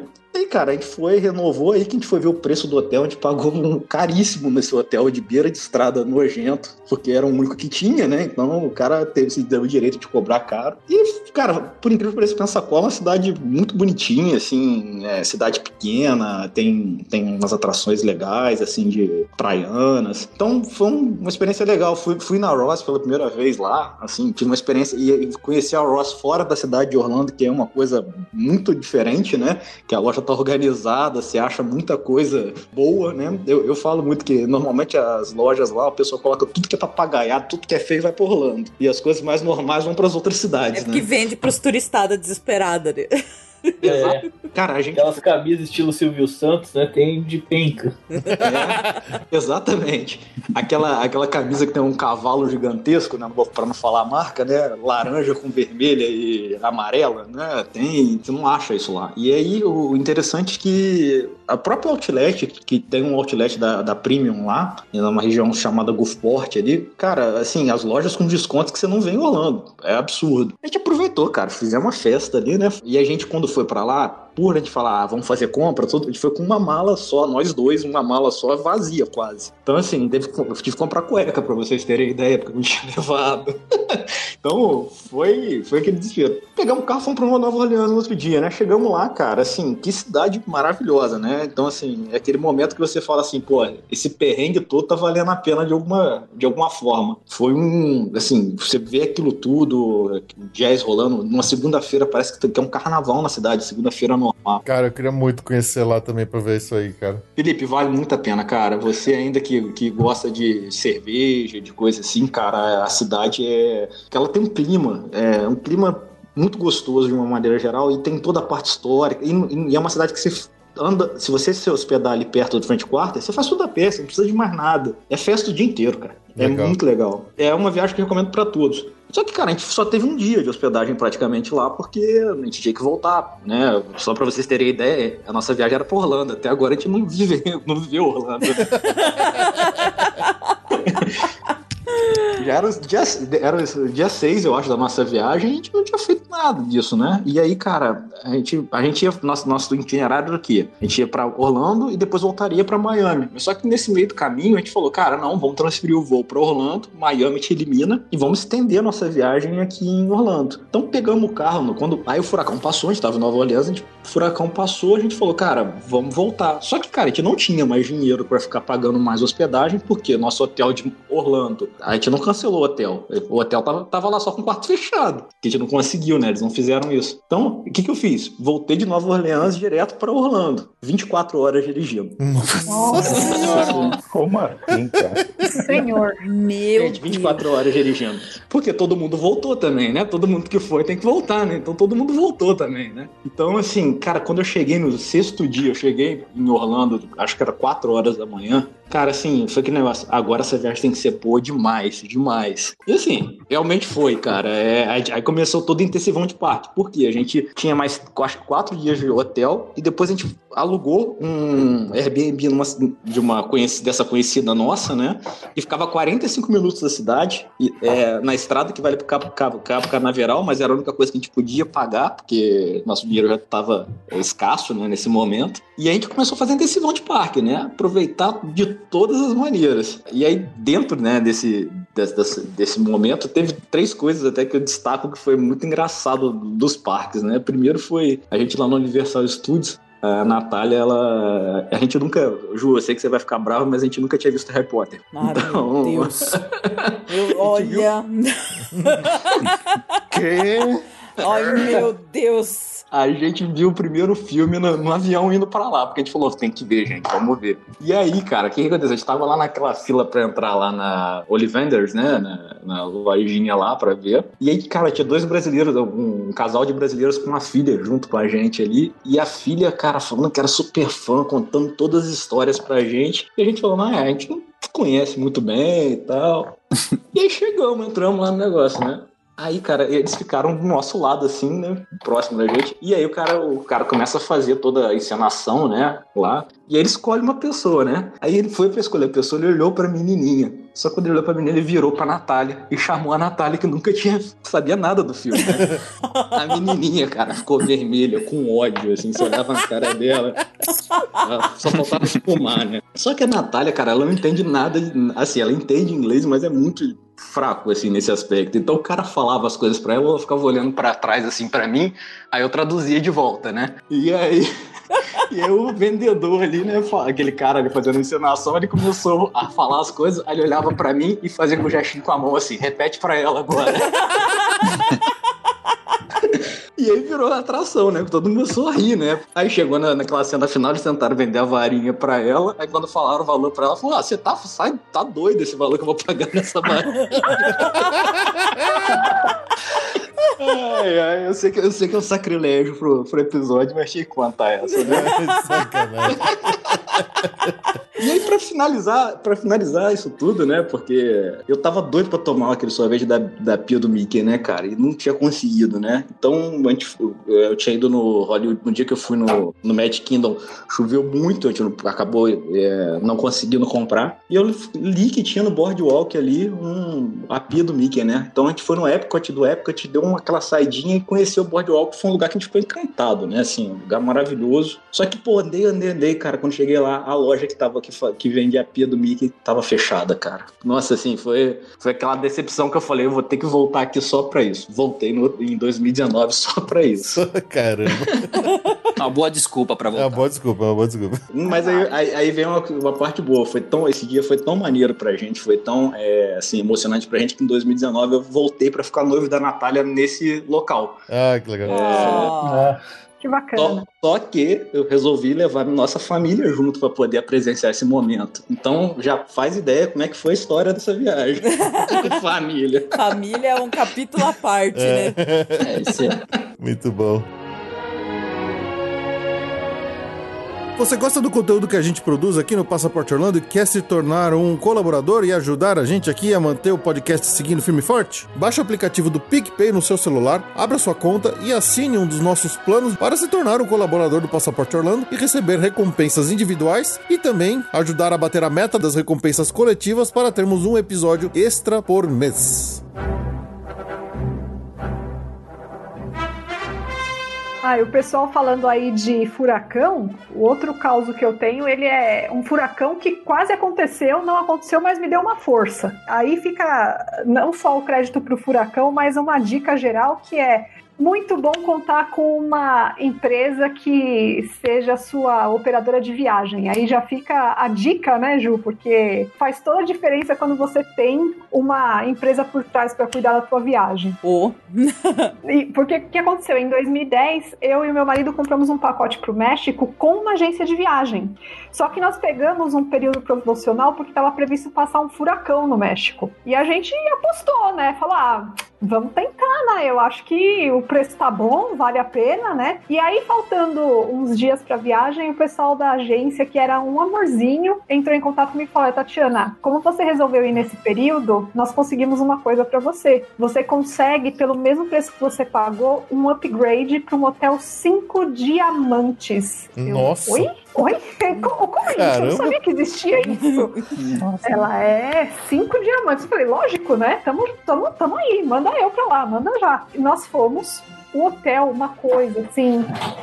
Nunca, nunca mais na minha vida eu vou ter acesso a um hotel desse, desse patamar. É uma coisa assim inacreditável. Tudo all inclusive, comida assim maravilhosa de todo quanto é lugar do mundo.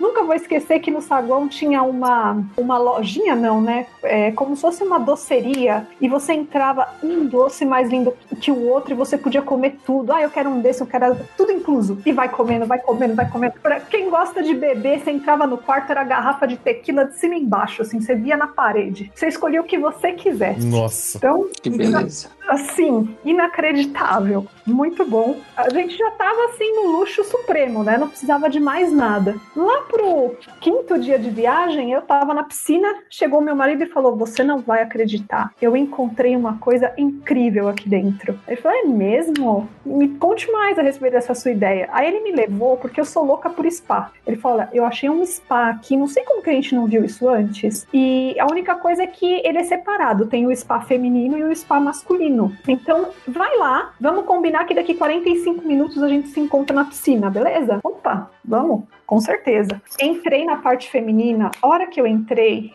eu me sentia a rainha da Inglaterra, um negócio assim. Parecia que os querubins estavam descendo do céu e era fruta de tudo quanto é jeito. A jacuzzi era do tamanho do meu apartamento. Nossa senhora.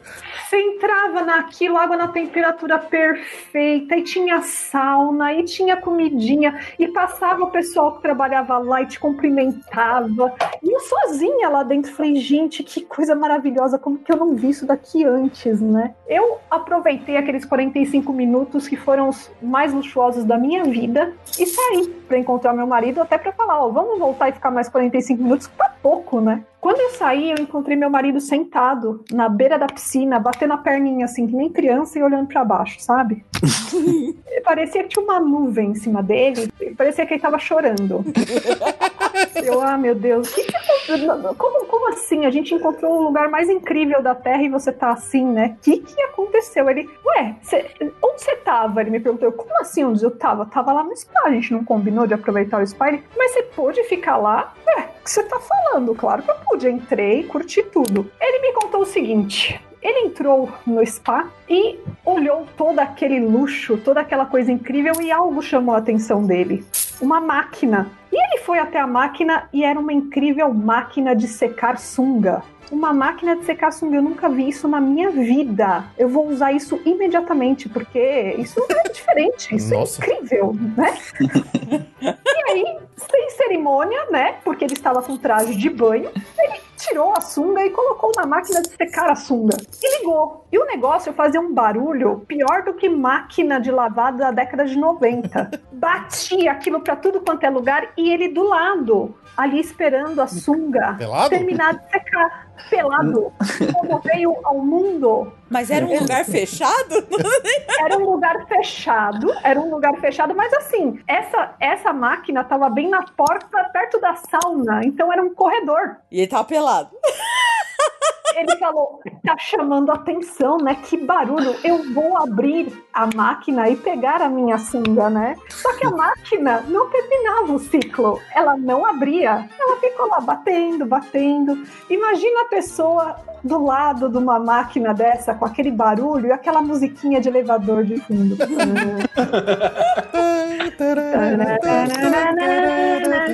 Sensacional. E lógico, né? Como é imagina uma pessoa que entra num spa desse, né? Vai direto na máquina de sunga, isso chamou um pouco a atenção do pessoal que estava trabalhando lá dentro, né? E aí começou a passar um funcionário, olhar, via aquele cara lá pelado, falando, vou agora nem a pau, né? Voltava, aí dava mais um minuto e voltava, e o cara pelado continuava lá. Deve ter falado, esses índio brasileiro vem aqui, né? Tem essas manias. Exatamente. E aí, depois de 10 minutos, terminou o ciclo da máquina de secar sunga. 10 minutos? Caramba. Exato. Aí ele abriu, colocou a sunga, tava quentinha, né? Uma maravilha da tecnologia. Imediatamente veio um funcionário e deu aquele totozinho no ombro do meu marido e perguntou: Com licença, senhor, o senhor seria membro do Clube Plus International de Diamond? Ele, hã? Não, é, senhor, é que este é um lugar exclusivo para um grupo seleto de assinantes do grupo Diamante. O senhor é assinante? Ele é, não. Ele, se você quiser, o senhor pode assinar agora por apenas 500 dólares a diária. Ele, ah, não sabia, não, não. Ah, então, é, essa área é restrita, senhor. Eu só vim secar minha sunga, né? Exato. Não, já estou saindo, já estou saindo. E aí o meu marido ficou com aquela cara lá, né? E falando, bom, daqui a pouco a minha esposa vai sair, porque ela vai ser expulsa de lá, como eu fui, né? É lógico. E aí, quando eu saí, ele me contou isso, eu falei, querido, ninguém me perguntou nada, pelo contrário, as pessoas sorriam pra mim e eram super simpáticas. Ele chamou muita atenção, ele, se- ele moscou O com, a, com a secador, secadora de sunga. secadora de Quer dizer que a única experiência dele no VIP Diamond Plus Extra foi secar a sunga. e ficar pelado 10 minutos. exato, exato. Bom, moral da história, não importa quanto dinheiro que você tem, importa a confiança que você transmite, entendeu? Porque eu tava lá com um cara de rica milionária, de grupo Diamond Plus. Ele não. Você já tinha visto essas máquinas de secar muitas vezes, né? Não chamou sua atenção, né? Lógico. Vamos- Gente, eu vou entrar num lugar que tem tudo do mundo de melhor. Eu vou ficar vendo um lugar pra secar sunga. Pelo amor de Deus, né? Ele foi muito ganancioso, ele perdeu nessa. Perdeu nessa, perdeu nessa. Caramba. Tatiana, você entendeu que ele não tava na frente da piscina, porque não era água aquilo, eram lágrimas, né? Que ele tava ali. Ele encheu, exatamente. Ele encheu. A piscina tava vazia quando eu entrei. Cara, assim que acabar esse episódio, eu vou ter que pesquisar no Google máquina de secar sunga. Máquina de secar fico muito sunga. curioso pra ver a foto. Não, 10 Pois é. minutos pra secar uma sunga? Nossa! Dois minutos no sol resolve, né? Acho que um secador de cabelo vai mais rápido? Vai lá. Eu acho que, verdade. na verdade, Isso. na verdade, aquilo não era uma máquina de secar sunga, era uma armadilha de pobre. Cisco Fazia pobre com... Exato. oferecendo uma Exato. secada de É sunga. um detector de pobre, né? Exatamente. A gente- O pobre, pobre não vai, não vai curtir as coisas finas da vida, vai na máquina de sunga, entendeu? É a carapuça. Caramba. Exato. Oi, Feijo, tudo bem com vocês? Eu sou o Rafael, vou contar pra vocês nosso perrengue de viagem. Eu gostei muito de participar aquela vez lá com vocês, é bom conversar com vocês, cara, é muito legal. A gente teve em Washington visitando minha cunhada e a gente fez um voo que era só Floripa, São Paulo, Nova York, Nova York, São Paulo, Floripa. Daí a gente foi de Nova York pra Washington de carro. Só que tava tão frio, tão frio naquele Réveillon que a gente, a gente olhando pros mapas resolveu visitar um lugar que a gente gosta um pouquinho, assim, uma tal de Orlando. Tava dando 27 graus em Orlando e tava dando menos 12 em Washington. Então a gente resolveu pular pra Orlando e fomos pra lá. E aí a gente comprou esse voo por fora, assim, voo, tá tudo por fora. A gente tinha fechado o voo de ida pela e aí acabou que a gente se deu mal. Na hora de voltar de Orlando para Nova York, a gente tinha planejado de Nova York a gente pegaria nosso voo natural da Avianca. E o voo da Avianca foi aquele voo que deu toda uma confusão há uns anos atrás, que estourou toda a tubulação de água dele por causa do frio. Naquele mesmo ano tinha estourado a tubulação de, de Sprinter do, do terminal onde estava lá o, a Avianca e acabou que todas as bagagens de quem estava naquele, naquele dito voo molhou tudo. Aí o pessoal não podia pegar bagagem. Cara, era uma zona total, assim, uma bagunça. E a gente não sabia de nada disso. A gente tava lá na Disney de boas. Aí vamos pegar nosso voo, estamos lá fazendo nosso check-out, pegando nossas malas, carregando pro, pro front desk, quando a liga de, de Floripa dizendo que, olha, o teu voo não vai decolar. E eu, caramba, como assim tal? Eu entrei meio que em pânico. E, enfim, tentando, tentando simplificar bastante, né? Acabei cancelando meu voo da American Airlines que eu tinha feito por fora, com o desespero de que meu voo não ia nem pousar em, em, em Nova York, né? E, no fim, tive que ir até o aeroporto. Aí a Disney deu bastante suporte pra gente, mas a gente acabou indo pro aeroporto. Na hora de pegar o avião lá, a gente não tinha mais nosso voo, porque a gente tinha cancelado, então a gente teve que arriscar. A situação era, a gente poder tentar pegar o voo. A gente ia entrar na área de embarque, e aí se tivesse vaga disponível, a gente seria chamado, senão a gente ficaria no aeroporto. Isso aconteceria tanto em, no, em Orlando quanto em Washington. A gente podia chegar em Washington, por exemplo, e não ter voo para Nova York. Então a gente estava nesse perrengue. E a gente ia chegar bem em cima do laço para pegar o voo da Avianca para voltar para o Brasil. Enfim, a gente pegou o voo em, em Orlando, chegamos lá, conseguimos a nossa vaga, aí chegamos em Washington correndo, fomos para o portão de embarque para tentar já entrar na fila, né? Também conseguimos o voo, foi super tranquilo, na verdade. Mas é aquela coisa, a gente entrou em pânico. Quando a gente chegou em Nova York, todo o atraso que a Avianca poderia ter para conseguir fazer os check-ins, ela estava tendo, a gente quase perdeu, entre aspas, quase perdeu, né? A gente quase acabou perdendo o voo, mas a gente ficou mais de duas horas lá atrás, né, depois no portão de embarque, até conseguir entrar no avião. Aí a gente descobriu que teve toda aquela confusão lá do, da tripulação ter estourado. Daí o pessoal contaram que a tripulação é, entrava, o pessoal entrava no avião, ia, ia pra pista, chegaram a jantar na pista e voltaram pro aeroporto e não decolaram. E teve que gente do Brasil pra lá pra tentar resolver. Enfim, cara, um caos total. Beleza? Abraço. Ó, te- tem uma história aqui que eu não sei se a gente já contou algum outro episódio, mas foi uma, uma vez que, que eu e a Ju fomos bem ridículos quando estávamos em Nova York. Sa- sabe brasileiro que nunca passou frio na vida, nunca passou frio de verdade na vida e chega num lugar que tá tipo zero graus, menos um grau, menos Tava dois menos graus. cinco. Tava menos cinco. Com aquele vento que corta lá, né? Isso. Foi a nossa primeira viagem pra fora do Brasil. Uh, pra fora do Brasil não, mas foi a nossa primeira viagem pros Estados Unidos. Foi em 2009. Primeira vez que o Aju fez, a gente fez uma viagem super longa, assim, né? A gente começou por Orlando, Miami, fomos pra Las Vegas e terminamos em, em Nova York perto do Natal. Uau, que sonho, hein? Foi, Não, foi, foi, foi legal pra caramba. Foi cansativo, mas foi, foi bem legal. Maravilhoso. Quando a gente tava indo pra lá, a, a gente falou assim: bom, a gente não tem roupa de frio, né? A gente vai pegar Nova York perto do Natal, é frio pra caramba tal. Aí a gente comprou uns casacos pesados, comprou uma bota pesada, tudo na Black Friday do, do, do Outlet em Orlando ainda. né? Mas aí os cabaços aqui, quando a gente chegou em Nova York, falou assim: ah, nem tá tão frio assim, não tá pegando nada, vamos tranquilo, não precisa botar bota não, põe só um tênis e uma meia e tá bom.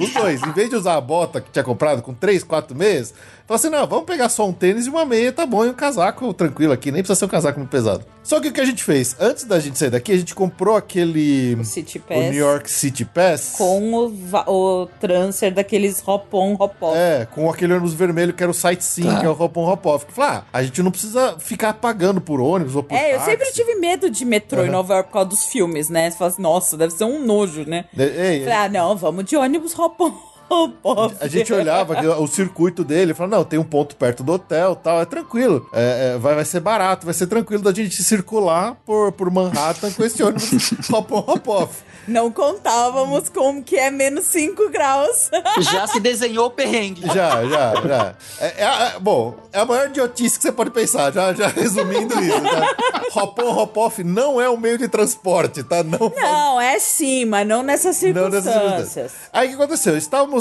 a gente estava hospedado no hotel pertinho da Times Square. E o circuito lá do, do Hop On Hop Off ia até a- o Battery Park lá. Onde você pe- pega a balsa para ir visitar a Estátua da Liberdade. É, aí a gente falou assim: ah, hoje estamos programados, vamos lá. Era, acho que era um sábado. Era o final de semana. Era o final de semana. E falou: ah, vamos hoje para pegar a balsa e vamos visitar a Estátua da Liberdade. E fomos nesse esquema de não se agasalhar muito. E aí a gente pegou o ônibus, o sightseeing, o ônibus vermelho A gente ficou do lado de fora, claro. que só tem lado externo. Ele não é coberto. Não tinha uma parte interna. Ah, vocês fizeram isso pra pegar um ventinho na cara, né? Que delícia! É, Foi. exatamente. Tá, a gente queria fazer um sightseeing, né? Enquanto chega no Battery Park, claro. Só que assim, o ônibus, primeiro, ele não vai direto ao Battery Park. Ele vai fazendo um city tour, vai passando por um monte de lugar. Não, é Nova rua. York. É Tava Nova assim, um York. saco o Um trânsito. trânsito. Tinha uma filmagem infernal. do filme, de um filme do Mark Wahlberg. É. Que tava a rua lá parada. Aí todo mundo, ai, o Mark Wahlberg tá aí. Cara, não chegava nunca. Levou umas três horas pra chegar. Não, assim, nos primeiros cinco minutos a gente já se arrependeu. Porque aquele frio começou a entrar pelo tênis e pela meia fina que a gente tava. Nós dois, a gente começou a congelar o pé. Não, na verdade a minha mão chegou lá a e ficou mão, roxa. A mão tava ficando. A gente passou um frio, mas a gente passou um frio. Acho que a gente quase morreu de hipotermia naquela, naquele tour lá. Levou umas três horas pra chegar lá. Mas levou umas três horas. A gente tava congelando. Quando a gente chegou no Battery Park, a gente pegou o táxi e voltou pro hotel. A gente não foi na Estátua da Liberdade. Porque a gente tava quase congelando. Três horas lá e pegou um táxi. A gente levou três horas, quase morremos congelados pra pegar o táxi e voltar pro hotel porque não aguentava mais. Bem idiota. É, o cara foi bem idiota. Lá tem isso, né, cara? O frio de lá é um frio que você não explica, né? Não, encana um vento naquelas ruas lá, impressionante, cara. A gente foi pra lá em 2018, né? Aí, pô, lógico, tem que ter alguma coisa, né? A gente pegou, aí chegou lá, vamos no Thanksgiving, né? Deve ser uma época ótima de estar lá. Aí chega lá a matéria do jornal, Thanksgiving mais frio dos últimos 30 anos. É. Não, e a gente, e a gente não tem roupa aqui no Brasil pra, pra suportar um frio deles, né? Então a gente começa a colocar um monte de roupa, uma amarela, uma rosa, É. uma vermelha, não combina com nada, mas tá não quente. adianta nada. Não adianta nada. Cara, e mão, mão, mão, cara, e pé, né? Por mais que você bote meio, luva, não dá jeito, né, cara? O negócio. Aí descobriu lá um negocinho que você compra na farmácia, que é tipo um sachê de, de chá. Que você cha- chacoalha ele e aí bota dentro da luva, assim, cara, ele, ele dá um calor na mão, cara. Uhum. Só que só foi descobrir isso no penúltimo dia, né? Então, assim, sofre, sofre, sofre.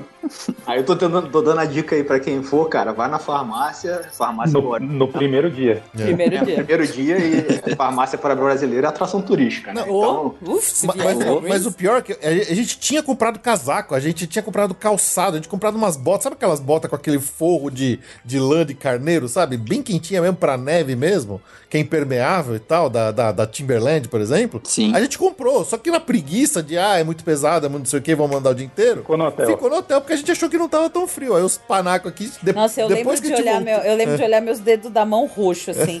Falei, ai, Fê, eu acho que é melhor a gente voltar. Dá um peteleco cai, né? É, o dedo roxinho, roxinho. Falei, ai, acho que deu ruim. Mas, melhor é. voltar. Mas aí depois que a gente voltou, a gente se agasalhou pra cá. Aí o resto da viagem foi assim, até com excesso de roupa, mas é igual esse aqui que eu tava falando, é amarelo, roxo, vermelho, tudo misturado. Mas a gente botou todas as roupas que a gente tinha. Tava parecendo o Joey, sabe o Joey quando ele veste todas as roupas do Chandler? Gente tava parecendo aquilo. e, e o legal de tudo é que você chega, aí você tá na rua, né? Pô, tá se sentindo agora confortável com aquele monte de roupa. Aí quando você entra em qualquer loja, Quente. Tira a roupa. cara, aquele calor infernal, você tem que tirar tudo correndo mano, porque senão você você tá re- derretendo ali naquele momento, né? A gente não é acostumado. A gente não é acostumado com calefação, né? Pelo menos pra mim, é um negócio que sufoca. É, eu não gosto também não. É dureza. Vamos lá, segunda rodada. Quem tem mais uma pra contar aí? Vamos lá. Na verdade, assim, eu não sou muito consumista aqui no Brasil, né? Mas quando a gente viaja, Todo mundo chega lá nos Estados Unidos e se transforma. É, entendo, tamo junto, né? Tamo É junto. igual o Pateta, né, naquele desenho, quando ele, ele, ele vai pegar o carro pra dirigir, né, que ele se transforma. E aí, assim, né, a gente sempre vai dando aquela, aquela pincelada na Amazon, né, antes de viajar, só pra, pra garantir aquilo que você não quer perder tempo lá, né, quando você vai viajar. E aí, né, fui lá, comprei uns bonequinhos, uns capacetinhos, né, mas beleza, comprei e mandei entregar. Só que nossa viagem era dividida em duas etapas, né, a primeira etapa a gente ficou na Disney e a segunda etapa a gente foi pra uma casa. Aí, enfim, até para dar tempo, né, de chegar toda, toda, toda a muamba, né.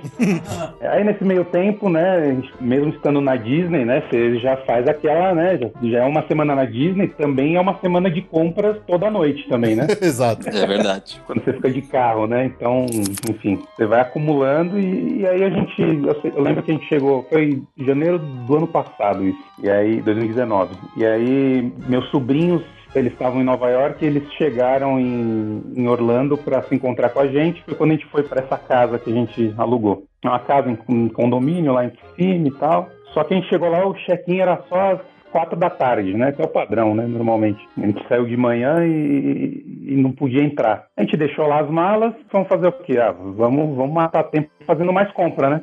fomos, fomos fazer compra, passamos o dia inteiro e tal. Aí chegamos de noite, chegamos de noite de volta, já eram umas nove horas, tudo, passamos lá na recepção, deram lá a chave do, da nossa casa, tudo. A gente foi para aqueles condomínios que tem a recepção como se fosse hotel mesmo, né? E aí a gente foi para casa, aí a moça já tinha me falado, ó, tem, tem umas encomendas aqui pro senhor, né? Eu falei, ah, eu vou lá, né, deixar a família lá na casa, depois eu volto aqui e pego. Beleza. Aí assim, né, chegamos lá na casa, a casa tava toda bagunçada, toda, toda revirada, sabe? Já começou aí, né? O perrengue começa aí.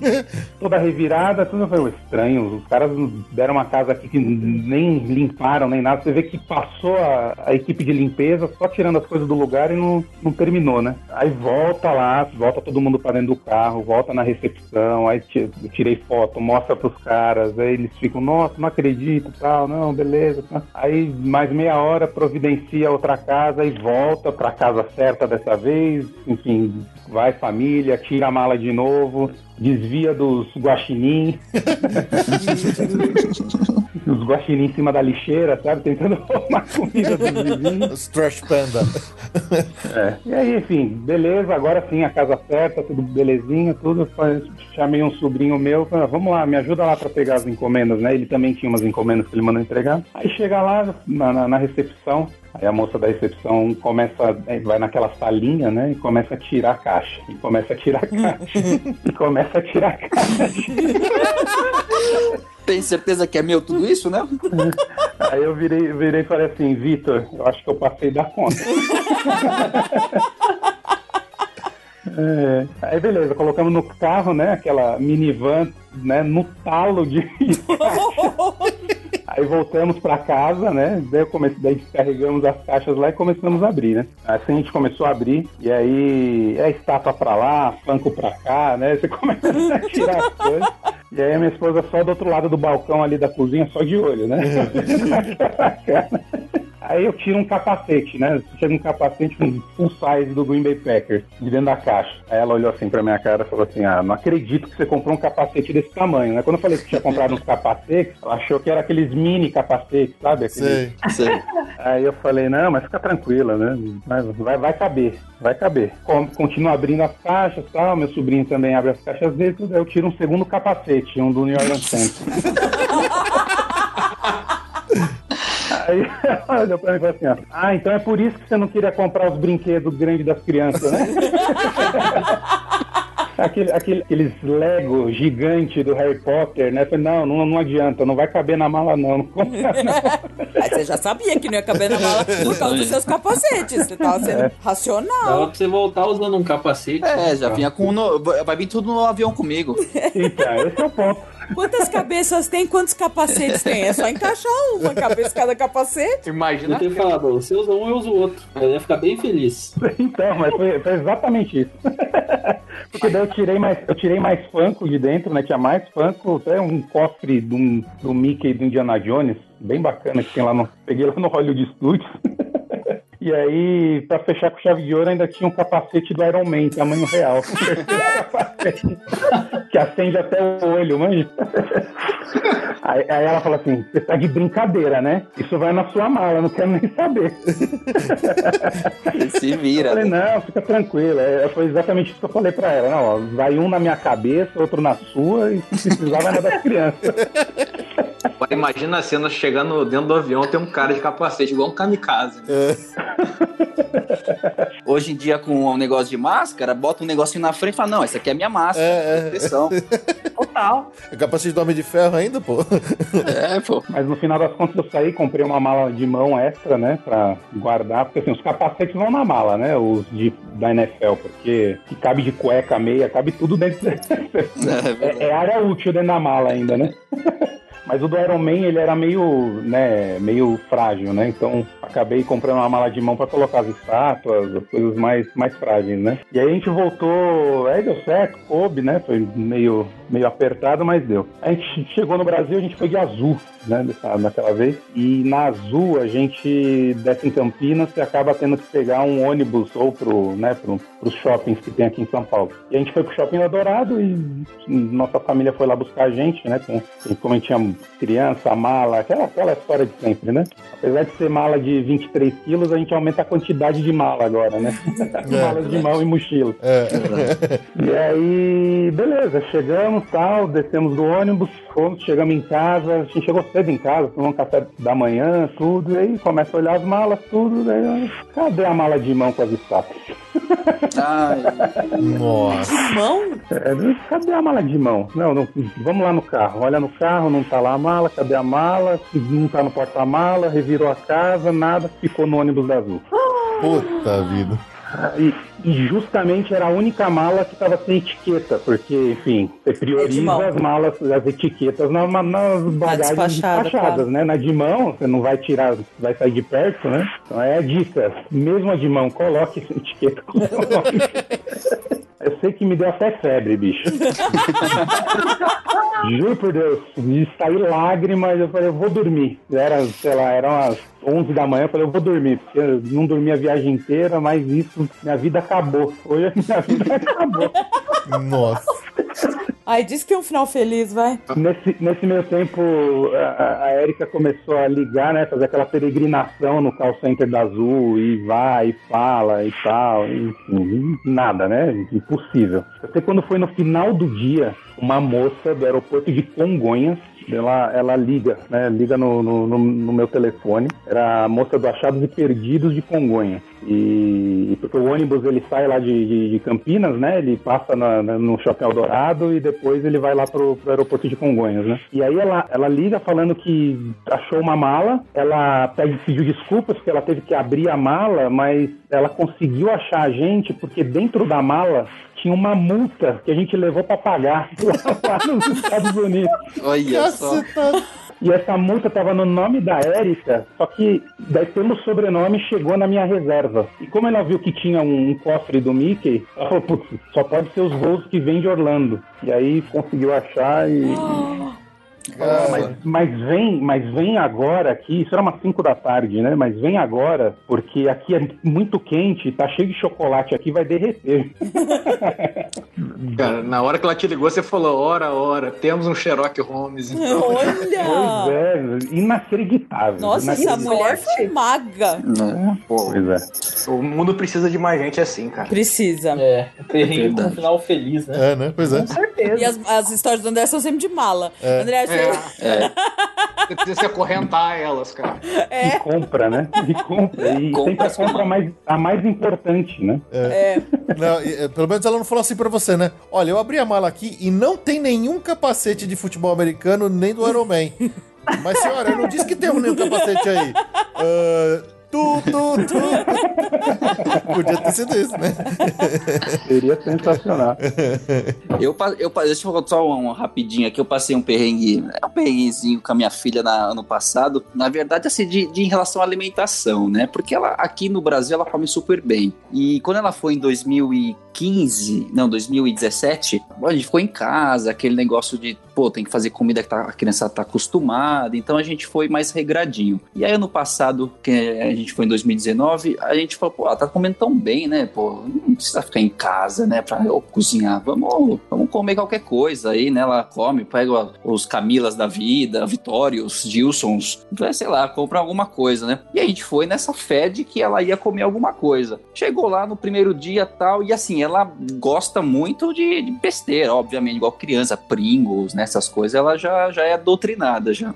E aí chegamos lá, tal, né? Pegamos um voo diurno, chegamos noturno, chegamos à noite lá, tal. Já pô, jantar, a gente fala, pô, comer alguma coisa no, no, no avião, ela não vai querer jantar, né? Então já demos umas besteirinhas, tal, dormiu, tal. No dia seguinte acordou. Ah, vamos mais ou menos começar a ter a rotina normal, né? Café da manhã, tal. E aí fomos no Walmart, tal, compramos umas besteirinhas, tal, mais ou menos os- o que a gente tá acostumado a comer no café da manhã. Começamos já a pensar no almoço. Aí tal, fomos no, restaurante lá, ela já meio que rateou. Não, não, não gostou. A gente, puta, vai começar, né? Dá Pringles pra menina. Aí a menina comeu Pringles, né? Já foi um potinho do verdinho. Ah, vamos continuar a nossa, nossa vida, né? Não vamos parar também, né? E foi, era mais compras, esse dia de compra tal, e fomos indo. E aí chegou uma hora que falou, não, você tem que comer. Daí fomos no restaurante brasileiro, ela pegava uma coisa, comia tal, aquele negócio. Falou, eu não gosto, eu, eu sou assim, eu, quando eu vou viajar, eu meio que gosto de ter uma imersão na cultura. Eu não gosto de ir em restaurante brasileiro, mas acaba indo pra conseguir comer minha filha. Bom, chegou uma hora que assim, a gente tava de saco cheio de restaurante já brasileiro, a gente não queria mais nenhum.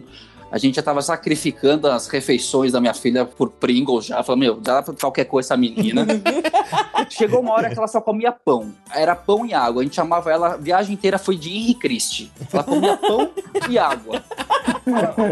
Vamos comer alguma coisa, pô, vamos almoçar. Pô, chegava no, no, no parque, assim, e minha esposa comia alguma coisinha. Pô, Valentina quer comer? Ah, isso aí não, ó, dá o pão. Ela matava três, quatro pão lá. Bom, já tava satisfeita. E aí a gente foi nisso aí. É, é, foi um perrengue, né? A gente pensou muito bem de que ela, não, ela tá comendo super bem, mas quando chegou lá, não sei se é o tempero, não sei se é o grão, sei lá, alguma coisa fez com que ela não, não aceitasse bem. E ela viveu com pão e água praticamente 10 dias. O Henrique nosso.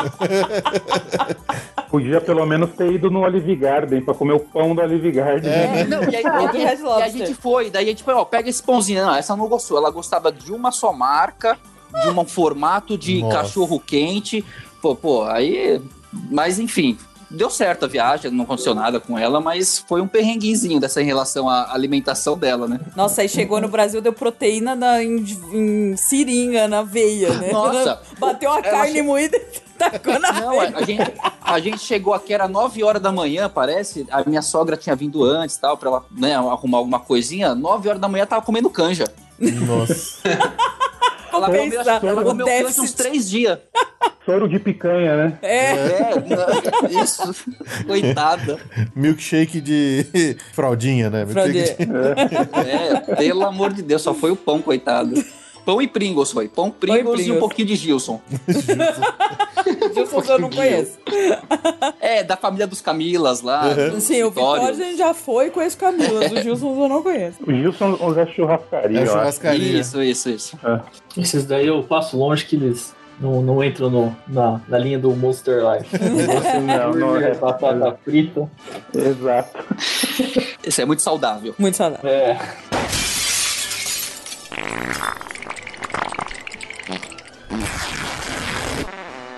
E aí, próximo? Cara, eu passei um perrengue também. Eu até mandei lá no grupo dos assinantes. Em 2012, ó, antes da, do- da existência do PO nas nossas vidas, né? Pra nos ajudar. Era tudo meio. Fui meio sem saber. Fui eu, minha prima, né? Porque ela tinha uns 14 anos, e minha tia, né? Fomos em três. Então, tudo que eu via sobre Orlando, eu pesquisava assim na internet num sites meio aleatórios e altamente duvidosos, né? e li sobre a Ross, né, TJ Maxx, e eu li que para comprar casaco, eu sou eterno, tem a Burlington, que era recomendável, né? Então a gente chegou lá e compramos o GPS, na época, em 2012, não levei chip de celular, nem comprei chip lá, nem minha prima, nem minha tia, né? Tava todo mundo só na base do, do Wi-Fi com o celular do modo avião. Então era tudo no GPS, e eu não sabia mexer direito, eu escrevia o nome da loja e onde o GPS levava era Deus, né? E eu seguia o GPS.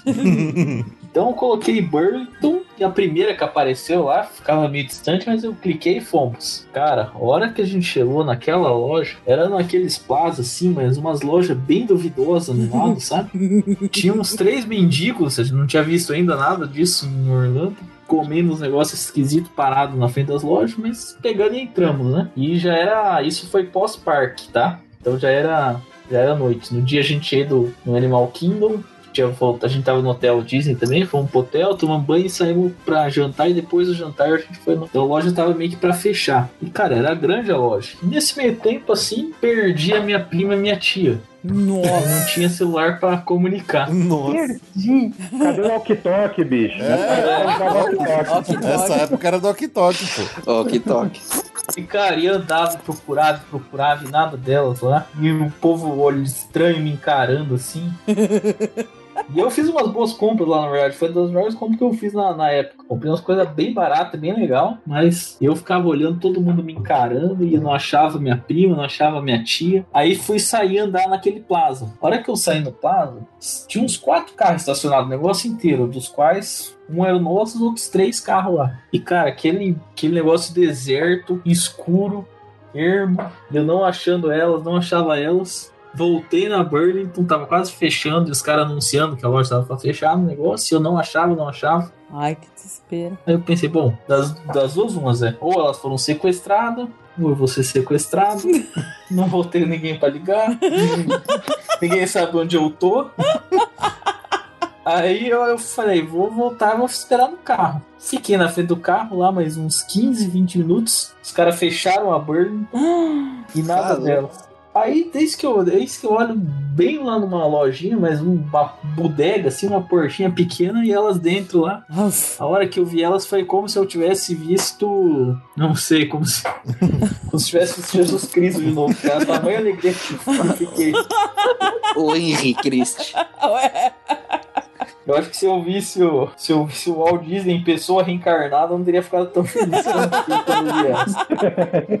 E cara, até falei no grupo lá, o pessoal comentou, a gente acha que como a gente é brasileiro, né, a gente tá sempre seguro dessas coisas e pode ver a gente cai nesses bairros, eu acho que Estados Unidos é 100% seguro, mas tem um lugar bem mal encarado. É, a gente, a gente baixa a guarda, né? E... Até hoje eu não sei que bairro que era, mas esse foi um perrengue não engraçado, foi um perrengue. Mas hoje eu dou risada, porque a cara dos- do, do povo me olhando, acho que eles ficaram com dó de me assaltar, porque falaram, nossa, coitado desse tonto aí. Não sabe nem onde é que ele veio parar. Caraca. No- É igual nessa nossa, nossa última viagem aí do ano passado, que a gente ficou hospedado num hotel baratinho perto do aeroporto lá em Los Angeles, num bairro lá de Inglewood, que eu tava me sentindo naqueles bairros de gangue do GTA V, cara. Não, você não tava se sentindo, você tava, estava É, eu no Você estava no jogo. Eu sei que é, bem perto ali, a gente parou num posto pra abastecer o carro. Falei, ah, vou, vou ali na lojinha comprar um. Uma coca uma Coca-Cola, um, um salgadinho, não sei o quê. Sabe aquele. Parecia que o, o atendente do caixa tava dentro de, uma, de, um, de um caixa forte, todo blindado, com um vidro grosso pra caramba, cheio de. Eu assim, meu Deus do céu. Isso aqui, a- a- as bebidas alcoólicas estavam todas presas dentro de uma grade com fechada, com cadeado. Eu falei, ai, caramba, eu não vou conseguir nem pegar uma cerveja. Eu tenho até medo de pegar uma cerveja aqui. É aquelas conveniências de filme, né? Que você Não, abre é a porta já, to- já toca a- a- o sininho, né? Plim, plim, É, já, hein? igualzinho, igualzinho. Gente, os hotéis bons de, do perto do aeroporto de Los Angeles cobram 50, 60 dólares de estacionamento. Ah, não vou pagar isso não. Caramba. que foi É um absurdo. Eu acho que eu fiquei em Inglewood também, em Los Angeles. É pavoroso. confortinho lá. É pavoroso. Era realmente, mas era só pra dormir, né? Foi Mas- só pra dormir, mas eu falei, eu não vou pagar 60 dólares de estacionamento. Era uma noite só. Só que foi uma noite bem medonha. E na parte de cima ali do aeroporto de Miami também é barra pesada ali. Tem Sim. perto. É. É mesmo.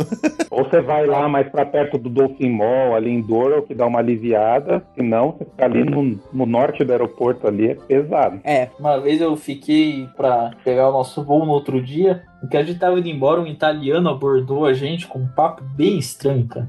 Que ele falou que ele precisava voltar pra Itália e não cabia, não podia levar todos os relógios dele de marca. Nossa. Ele falou, não, eu tô vendo bem baratinho pra você. Eu, eu trouxe muitos, né? Não consigo voltar agora. Né? E eu comprei o bilhete da loteria que tá premiado, mas eu não consigo. Aí sabe aquele, aquele meme do dinossauro com a RPG assim, parece verídico?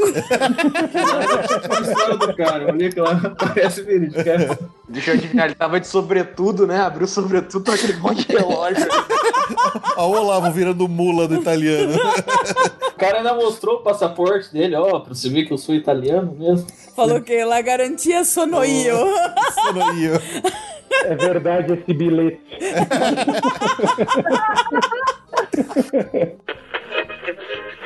Oi, Felipe. Oi, Ju. Aqui é a Samara. Adoro o podcast de vocês. E viagem pra Orlando sempre tem perrengue, né? Acho que todas as viagens, mas pra Orlando em especial é terrível. Bom, em 2019 nós fomos com minha mãe, minha, meu irmão, minha irmã, a minha cunhada, meu marido, e foi uma viagem muito divertida, muito legal. Mas sempre tem os perrengues, né? Para começar, que o nosso voo de ida atrasou em torno de seis horas e a gente teve que ficar preso em Manaus por bastante tempo. E depois só que a gente conseguiu pegar o voo para Miami. Por conta disso, a gente perdeu um dia inteiro em Orlando. A viagem de Miami para Orlando, a gente ia de carro. Alugamos dois carros para caber a bagagem, né? Porque estávamos em seis pessoas. E meu irmão estava com um carro e eu, meu marido e a minha mãe estávamos em outro carro. Meu irmão não tinha comprado chip de internet, então ele estava sem internet e estava seguindo a gente. Para resumir a história, ele se perdeu, o GPS deu bug, ele ficou rodando, ele foi por um outro caminho, ele foi parado pela polícia, furou um bloqueio, foi parado pela polícia, mas no final deu tudo certo e a gente conseguiu se encontrar lá em Boca Raton, no shopping. Mas foi um perrengue muito, muito tenso e hoje a gente ri, mas no dia eu fiquei bem nervosa. Beijo para todo mundo. Vou puxar um gancho então da, da primeira rodada minha, que eu terminei falando que ano passado eu fiquei noivo, né? E fui porque o que aconteceu? A gente foi. Falei, cara, pô, a viagem, a primeira viagem foi, apesar dos perrengues, foi maravilhosa, sensacional. Cara, por que não ficar noivo lá, né? No boardwalk, principalmente foi um lugar que a gente gostou tanto. Eu falei, cara, pô, melhor ainda, vou levar nosso. Vou, levar- vou convidar minha mãe, vou convidar os pais da, da minha noiva, vamos todo mundo pra lá e vai ser um negócio sensacional. a gente se dá bem, todo mundo se dá bem, né? Beleza. Aí, pô, vai ser um sonho pra todo mundo. Cara, só que eu, pô, não ouvi aquele podcast do, do Calaveira, né, cara? Que ele fala. que ele conta a história de viajar com a família. e aí, pô, planejei tudo, compra bola pra todo mundo, resolve tudo pra todo mundo, porque, pô, o pessoal não, não conseguia, né? E, cara, resultado, terceiro dia de viagem, eu. Eu já tava eu dentro do Panera Bread brigando com todo mundo e todo mundo ficando puto comigo. É, Foi tipo Big Brother, eu era eliminado da casa. Cara, foi assim, por que que rolou? Cara, eu, eu queria é, levar todo mundo pro boardwalk pra poder fazer esse pedido lá. Só que, cara, to- numa viagem dessa, todo mundo cheio de vontade, nada, aonde a gente ia, nada terminava no horário, tudo, tudo estendia. Então, aquela, plane- aquele planejamento de ir pro boardwalk foi sendo adiado. E eu falei, cara, vai passar a viagem, eu não vou conseguir pedir a noivado aqui, cara, vai dar, não vai dar certo isso. E, cara, e, pô, tinha feito, pensado em tudo, vai ser em tal lugar, tal, vai ser desse jeito. E o negócio, e sabe quando aquele sonho vai se afastando da sua cabeça cada vez mais? Aí fica nervoso, né, cara? Cara, assim, foi. Eu realmente cheguei a um ponto que a gente discutiu todo mundo lá, todo mundo ficou bravo comigo, eu tive que pedir desculpa pra todo mundo depois com rabo entre as pernas. Sabe, assim. E aí você teve que pedir a mão dela na roça. Na roda, é. das bolsas. No, caf- no café da manhã, né? Pe- Pelo menos não foi depois do banheiro do, do Otávio. É, Mas aí, cara, a gente conseguiu. Foi, foi um dia lá no Boardwalk. Eu tinha feito camisa, né? Camisa com todo mundo, pra todo mundo usar depois. Foi uma, cara, foi, uma- foi um negócio muito legal pra todo mundo. Foi uma experiência ótima. Mas é, eu falo, se você for viajar com família, pensa muito bem antes, porque por mais que você se deem bem, é, é, o- é outra, é outro ritmo, é outra vida. Eu acho que a gente que é miqueiro e fanático por Orlando, a gente quer aproveitar tudo ao máximo e sabe que o tempo lá corre, a gente corre contra o tempo, né? E não é todo mundo tem esse espírito, né? É, pois é. Eu vou te falar que o único dia que eu aproveitei bem lá foi esse dia que a gente brigou, que eu deixei todo mundo no hotel e fui depois pro Walmart pra Ross, porque tava todo mundo bravo comigo. então a gente fugiu. Que sirva de lição isso, né? Cara, eu lembro que eu saí do, saí do hotel, a gente foi, era tipo assim, 6 horas da noite, deixei eles no hotel, cara, eu voltei pro hotel, era quase uma hora da manhã, e tipo assim, a gente foi Ross, Marshalls, Walmart e Best Buy. Foi ótimo, é. Meu pé já tá doendo só de ouvir falar esses.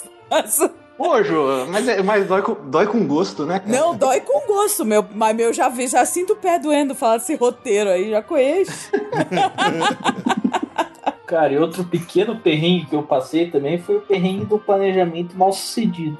Eu e a, e a Gabi, a gente planejou um dia de Animal Kingdom, que na época fechava às 5, voltava pro hotel tomar banho e terminava no, na festa de Halloween da, do Disney Not So Scary, né? O que, que poderia dar errado? Parabéns.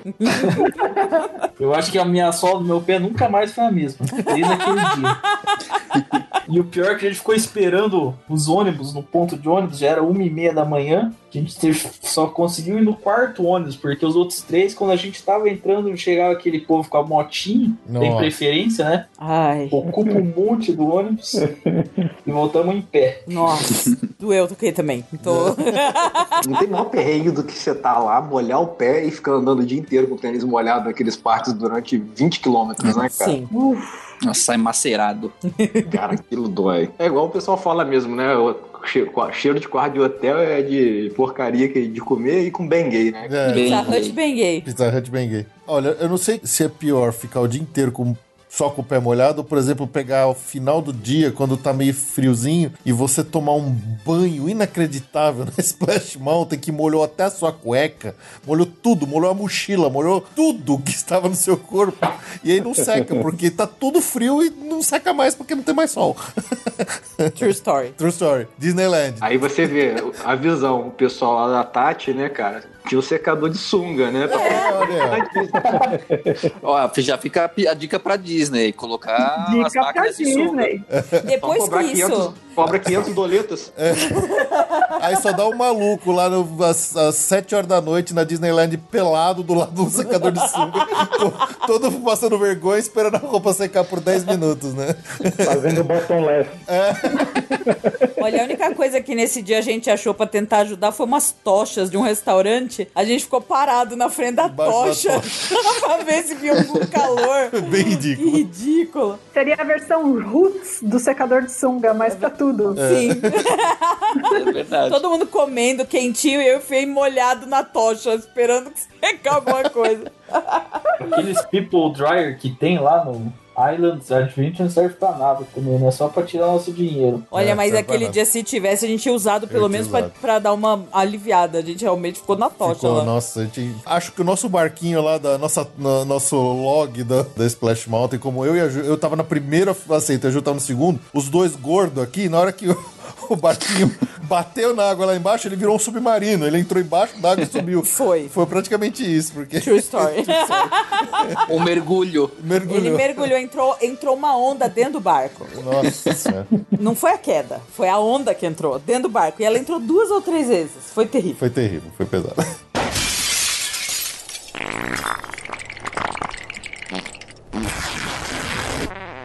Vamos lá, Lightning Round agora, de perrengues. Valendo. Orlando, 2016, de novo com meu marido. Amor, eu amo você, viu? Você é maravilhoso. né?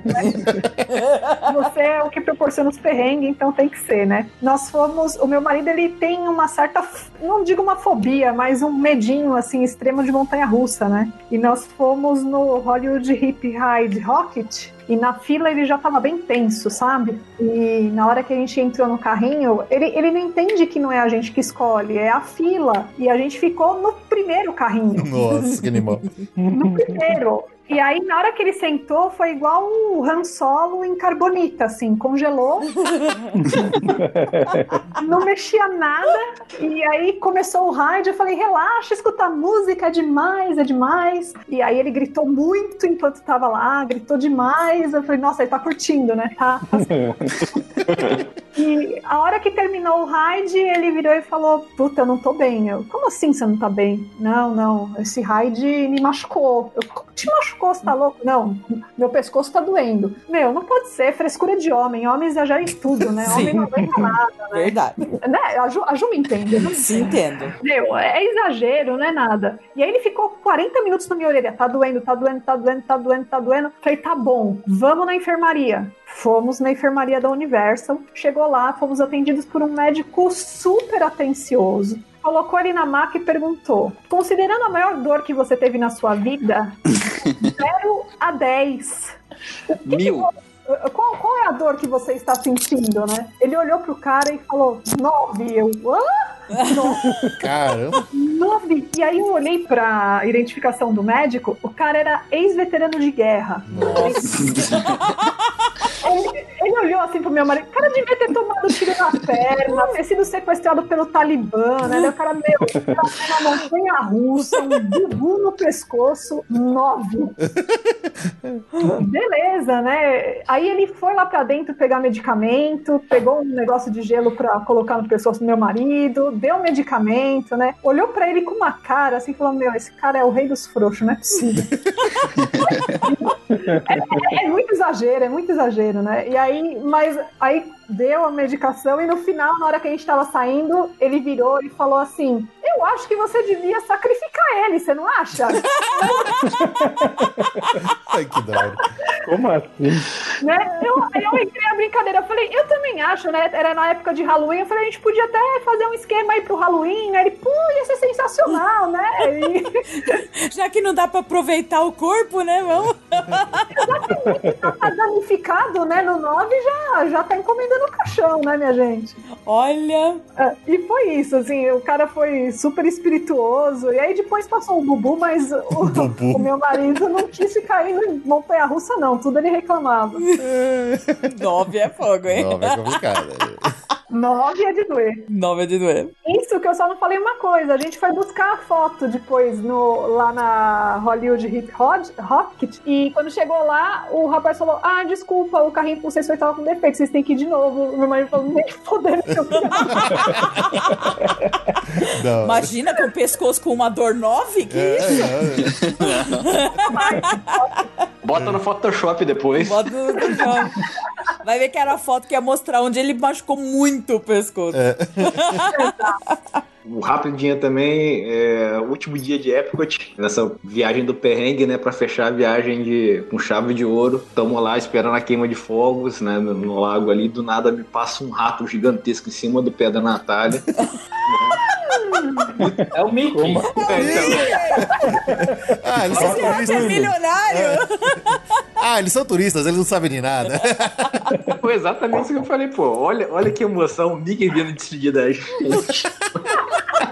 da hora. Eu tenho, tenho uma rapidinha também que a gente, é, em 2010, né, a gente foi pra Paris, daí a gente foi conhecer lá a Disneylândia de Paris, né, Disney, Paris, né, não é mais Euro Disney, né, e foi bem no Natal, a gente foi no Natal e tava nevando, aquele negócio super lindo, né, tudo branquinho e tal, daí a gente entrou no parque, só que a gente tava, no, é, como a gente foi com uma viagem de noivado, a gente meio, a gente não tava muito na vibe da, da brincadeira, a gente tava mais na parte de romântica do que de se divertir mais, né, a gente tava passeando, a gente tava comendo, e é, quando tá nevando, em algum momento eles, o gelo acaba ficando muito liso e fica super escorregadio numa, num estágio ali que ele fica, né? Neve, mas também não é. Fica bem escorregadio. E a gente tava comendo numa mesa assim, e aí um- tinha uma- um senhor e uma senhora descendo as escadas e o senhor escorregou. E assim, na hora que caiu, eu já olhei, eu tava do lado, quebrou, né? O pé do, do, do senhor já entortou. Nossa. E assim, é- e é instinto, assim, eu sou médico, minha esposa é médica, né? A gente é instinto, a gente já, eu fui lá, já fui, bom, já parei, já calma, calma, falando inglês, mas o cara já com dor, né? E aí só tava o senhor e a senhora. Nisso chegou, e aí minha esposa ficou meio ali em pé, olhando, e eu já fiquei meio agachado ali, meio, né, dando uma contenção, todo o pessoal meio querendo ver. Nisso chegou uns cast member com, se fosse uma, uma maca, né? Uma maca pra, pra, pra levar pro first aid deles, né? E aí, o, só que o pessoal, achou, o, o cast member já botou lá, já, eu fui ajudando a colocar, e ele achou que eu era da, da, Parente. da, da, da família, né? E aí eu queria falar pro cara, eu falava assim, o, I- o I de o- nós, né? Que eu e minha esposa, ele achava que o I era sim, sim, o I, o I, o I, eu não sabia o negócio. O I. Eu só sei que ele começou a andar com a maca, eu andando com a maca atrás, segurando, e minha esposa ficando. E o velhinho foi indo, foi indo, e minha esposa ficando. Eu tentando falar com o cara, quando eu cheguei na porta, eu tentei me comunicar, falei, não, não sou ninguém aqui, eu só tô ajudando. Minha esposa ficou lá atrás, agora tem que achar ela, né? Enfim, aí acabou ficando e eu fui embora. Nossa. Ui, ui. Ui, ui. O I, ele achava que era sim, sim. Eu, não, não. Eu tava tudo confuso. E foi assim que o Diogo virou médico oficial da Disneyland Paris. Já nos primeiros socorros. E foi assim que hoje eu moro em Paris. É, que ele tem o senhor lá da família dele com a É. senhora lá, então. É. Falar, viu? Eu tenho uma, uma rápida também, é, meio parecida com a do Olavo, mas a gente estava em Indianápolis, né? A gente fez uma viagem lá pro norte, e aí tava bem calor, era julho e tal, e, e a gente tinha acabado de almoçar e também bateu aquela, né? aque- aque- aque- aquele susto, né? Que você fala, opa! Defcon 2. E aí a gente tava, a gente tava em downtown ali em Indianápolis, e aí, aí a Erika falou assim pra mim, ah, tem, um- tem um pedalinho aqui que a gente anda aqui no canal, né, de Indianápolis, vamos, vamos, vamos dar uma volta aqui. Eu acho que não vai dar tempo. não, mas vamos aí, vamos aí, não sei o que. Então, beleza, vamos rapidinho, né, a gente já tá aqui, porque até voltar pra lá onde tá o carro, que a gente parou no shopping, né, vai, vai, vai demorar. Vamos fazer aqui logo, depois a gente vai. Aí fomos, tal, andamos um pedalinho, aí eu quando eu percebi, eu falei, putz, esse pedalinho vai demorar mais do que deve. é, é que ele dá a volta, ele bate, ele vai lá do outro lado, volta. Eu sei que foi uma hora de pedalinho, né? Nossa. Saímos do pedalinho, eu falei, agora vamos, agora vamos apertar o passo, né? E porque o carro tava no, no shopping, e o shopping de Anápolis, ali no centro, ele é aquele shopping aéreo, né? Então, é, tem as ruas, assim, ele, ele fica, ele cruza por cima da, da, da rua, né? E aí eu entrei correndo, eu vi onde era o banheiro, falei, ó, eu vou no banheiro, a gente se encontra ali na TJ Maxx, que tinha dentro do, do, do shopping, né? Subi correndo, tal, não sei o que, entro no banheiro, eu vi um policial dentro do banheiro e um cara no mictório, assim, na frente, né? Mas nem, enfim, entrei, fui rapidinho, entrei na, entrei na casinha e tal. Quando eu olho assim, tava, né, preparando, a porta da casinha, ela não era inteira, ela era na metade. Tipo, sabe de, sabe de cavalo? Que fica aquele. aquela baixa. Estábulo. Só, só Tá, tamparia é. a bunda, só, né? Só tamparia a bunda, né? É, pra tampar. E aí meio que eu já tava meio sentado assim, aí eu percebi o que tava acontecendo. O, o, o guarda, ele, ele tava, tipo, parado, esperando o cara que tava no, no, no mictório, que tava algemado. Pois é, e aí, e, assim, em Indianápolis, o centro ali, tem bastante morador de rua. Então, o, o banheiro, como ele é meio que público dentro do shopping, então eles devem ter feito essas, casas, essas, essas portas baixas justamente pra morador de rua não se esconder, entendeu? Mas eu fiquei naquela, tipo, meio sentado já, olhando pro guarda. o cara ali, eu, eu falei, não, não vai dar não, não vai dar não. Abri a porta tal, desci correndo, entrei na TJ Maxx, fui pro fundo da loja, aí assim, achei o banheiro. aí quando eu volto, encontrei a- a- as crianças, é, eu eu falei, vocês não vão acreditar no que, que aconteceu, bicho. Mas a TJ Maxx sempre, sempre tá lá pra salvar a gente. né? Sempre lá. No caso da Ju é Macy's, né? Ju? Amei, amei. Não, não, não vou nem entrar nesse É assunto. por essas e outras que eu uso o banheiro dos funcionários. Não tem erro. Não tem erro. É, excelente. Bom, acho que depois dessa a gente só, só dá pra encerrar mesmo.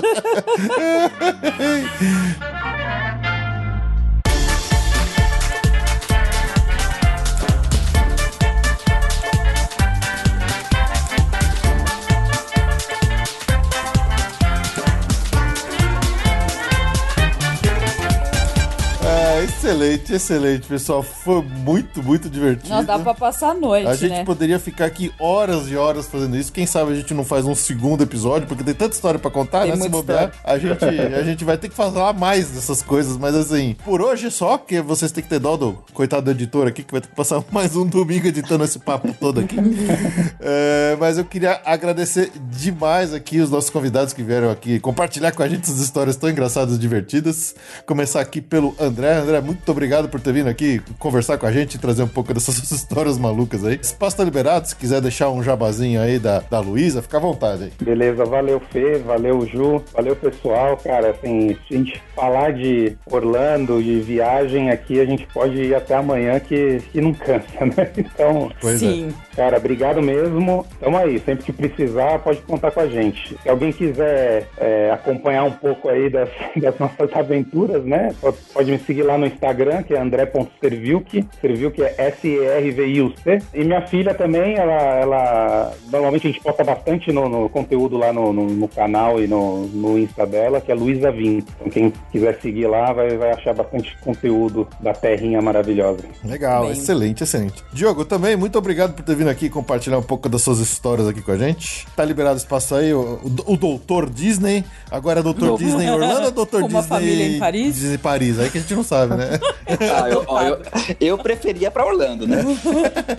Mas assim, obrigado vocês, obrigado Ju, obrigado Felipe, obrigado aos convidados aí. Pra mim é, o- foi um prazer, né? Eu que agradeço aí pelo conteúdo que vocês estão criando, né, Ju e Felipe. É, a gente tá aí pra ajudar nessa essa iniciativa do, do PO, dos assinantes aí. Mais do que justo, é só uma a gente, é, é uma pequena homenagem que a gente pode fazer por vocês. É, eu sempre brinco com a minha esposa que se eu tivesse condições, com certeza vocês seriam meus eu, eu patrocinaria vocês pra vocês morarem lá em Orlando, lá pra curtir lá.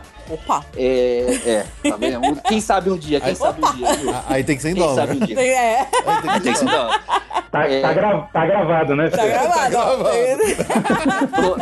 ó. Não dá nem pra fugir mais. né? Não deixa eles sonharem. Já, já vamos uma mala aqui pegar a vacina do cachorro já pra ir mudando. É isso aí. Mas é, você- é, o conteúdo é excelente. Vocês é, foi meu primeiro podcast eu tive contato de principalmente de Orlando, né? Parabéns pelo, pelo trabalho. Ah, eu vou deixar só o meu jabazinho do Dr. Disney. Eu- é um espaço que eu coloco lá algumas informações sobre mais a parte de saúde, de, de viagem, os cuidados de parques. Quem puder dar uma olhadinha lá, às vezes é, toda semana eu coloco uns conteúdos bem bacanas lá, pro pessoal. Muito obrigado, pessoal. É, a gente que agradece. A Muito gente que agradece, mesmo. de verdade. Ô, Lavo, obrigadão por ter vindo aqui também conversar com a gente, contar suas histórias um pouco é, nojentas, mas são as mais engraçadas sempre. Obrigadão, cara. Fica, se tá liberado espaço aí, fica à vontade. Obrigado, Feiju. Pra mim foi um prazer participar desses micos, né, de viagem a muito vida acaba nos pregando. Peço já pedir desculpa também pro funcionário da, da Ross, não era minha intenção. O mexicano E- da Sinabon. Mandar um abraço caloroso pra ele, né? Você queria E roubar o emprego dele, né? Ele nunca esqueceu. Ficar, ficar o convite aí pro pessoal assinar o Passaporte Orlando. É, lá vocês vão ficar sempre por dentro dos horários, né? Principalmente ter mais ou menos nas 4 meia, 4 e 20 mais ou menos. Não, mais ou menos não, é 4 e 20 pontos. com exato. Preciso. Exclusivo só pra assinantes. Só pra... É. Eu ia agradecer a Feio e Ju que a gente nessa época difícil aí de pandemia, lembrar da- das viagens, quando a gente podia estar fazendo coisa que todo mundo ama, é muito bom, né? É, E tem sido uma companhia agradabilíssima aí nessa época de isolamento social, pelo menos a gente se sente um pouco conectado. E a turma aí que participou junto, muito legal também. É, Jabá eu não tenho minha página, minha, minha página pessoal, mas quem quiser seguir é Olavo Fetback, F-E-T-T-B-A-C-K. E valeu, pessoal. Espero que tenha contribuído aí com o programa. Com certeza, com certeza. certeza. Muito obrigado. Rafael também, brigadão por ter vindo aqui, mas também compartilhar suas histórias com a gente. Fica à vontade aí, o espaço é seu. Gente, assim, só tenho a agradecer, né, pelo convite, por até por ter sido bem recebido por todos aqui, né, e o papo ter sido descontraído bom, assim, dessa maneira, né. Agradecer também o Feio e a Ju aí sobre todo esse empenho que vocês têm para produzir esse material, né, de qualidade. Só, só só quem tem noção do que é o tempo que se deve gastar para desenvolver isso, a qualidade que vocês fazem é um negócio absurdo, né? E a gente, a gente ganha demais com isso, né? É um momento muito agradável na nossa vida sempre estar tá ouvindo isso, né? Remete sempre lembrança muito boa e é coisa que a gente está precisando hoje em dia, né? Principalmente. E queria deixar um disclaimer aí que todas as histórias contadas de pessoas que não estão aqui foram previamente autorizadas, tá? Então. Tá boa. foram, foram vazadas. Inclusive o sogro e a sogra, né? To- Todo mundo concordou, tá? Mas assim, é um prazer muito grande. Conte sempre com a gente e sempre que. E todo mundo que não é assinante, por favor, assina lá que vale muito a pena. Excelente. Muito obrigada. Muito obrigado, muito obrigado. E temos aqui também a Tati, que veio aqui também contar suas histórias vencedoras de prêmio. Aqui ela não vai ganhar prêmio, mas ganhou experiência, o que é importante, o que é o mais importante. Tati, muito obrigado e fica à vontade aí, espaço é seu. Ah, gente, eu que agradeço. Foi extremamente divertido. Curti muito passar esses momentos aí com vocês, trocar essas histórias aí que acabam fazendo a gente lembrar de coisas bacanas, né? Parabenizar de novo o conteúdo do Passaporte Orlando. Como eu disse no início do- da nossa conversa, pelo menos pra mim e sei que para outras pessoas, está servindo até como uma terapia. Eu tenho viagem marcada e a gente fica chateado de ter que desmarcar por tudo que está acontecendo, mas o conteúdo de vocês permite que a gente continue sonhando, falando, não, não é uma coisa permanente, a gente só está adiando um sonho porque ele vai ficar melhor lá na frente. Então está ajudando bastante, tenho certeza que não só a minha e como outras pessoas, né? Como todo mundo falou aí, recomendo super, gente, assina o Passaporte Orlando, que é muito bacana. O pessoal lá no grupo, a gente se diverte, troca experiências, fala sobre coisas legais, um ajuda o outro com dicas. Pra mim tá sendo. Tem o relógio. Tem, você não perde a hora, você Não. sempre sabe que quando chega às 4h20, você nunca vai. Você vai, você vai desenvolver o ato de olhar no relógio e quando tiver 4h19, você vai falar, vou lá pro grupo pra ver se ele vai mandar hoje. Não, eu, Não faz isso, eu achei que era só eu. Não, não é só você não, Tru. eu, já tô, eu já tô na fase de marcar compromisso às 4h20 já. É isso aí. Pra, pra, pra garantir que você não vai perder a hora. É, exatamente. É um bônus, né? Que a assinatura permite. Bônus, você vai é. ter o controle do seu horário às 4h20. E fora as polêmicas, né? O grupo é bom por causa das polêmicas também, né? Também, também. né? Não, Shake Shack é melhor. Vai começar, vai começar. Caramba, vamos ter que fazer de Star novo o Wars episódio de não é. Mickey. Star Wars não é Mickey. Mas, é... gente, obrigado mesmo. Eu curti muito. Eu não tenho nenhum conteúdo com relação ao Orlando, mas eu tenho uma página no Instagram que eu divulgo fotos fofas do meu gato, mas não só por isso. A gente faz um trabalho de resgate de animais na rua e de ajuda a ONGs. Então, se alguém tiver interesse e gostar de conteúdo sobre animais e dicas de bem-estar, inclusive de gato, porque eu sou também, é, estu- eu estudo e sou comportamentalista de gato, né? Então eu dou assistência para pessoas que têm dificuldades com comportamento felino. O Instagram é arroba petigato, underline fofo. Petigato do jeito que fala. Então, se tiver interesse nesse tipo de conteúdo, a gente tá lá de braços abertos. Que legal. Excelente, excelente. Que legal. Muito legal. Gostei. Então é isso, vamos ficando por aqui. Esperamos que tenham gostado. Ó, impossível não ter gostado. É. Impossível. Sensacional. É, quem, quem ouve a gente, que se gostou, quer mais, quer que a gente faça mais episódio desse, manda uma mensagem aí que a gente faz segunda, terceira, quarta parte, quantos forem. Eu quero algum que acabe com a cadeia. Ai, Alguém, eu, tô- eu desafio nossos ouvintes. Vai, uma algeminha que seja. Algeminhas. Eu desafio nossos ouvintes a ir pra cadeia, né? Não, não, tem que ser prévio. Não, não quero provocar ninguém para a cadeia. Não O incentiva. Passaporte Orlando não incentiva atos de crimes ou que infringam qualquer tipo de lei, ok? Ju, vale aquela cadeia de shopping, aquela cadeia. Vale, de- vale. Vale, vixe, vale. Muito, mas, é- mas é isso aí. Muito obrigado pelo seu download, pela sua audiência. Nos falamos daqui a duas semanas. Tchau, tchau. Tchau, tchau. Valeu, pessoal. Valeu.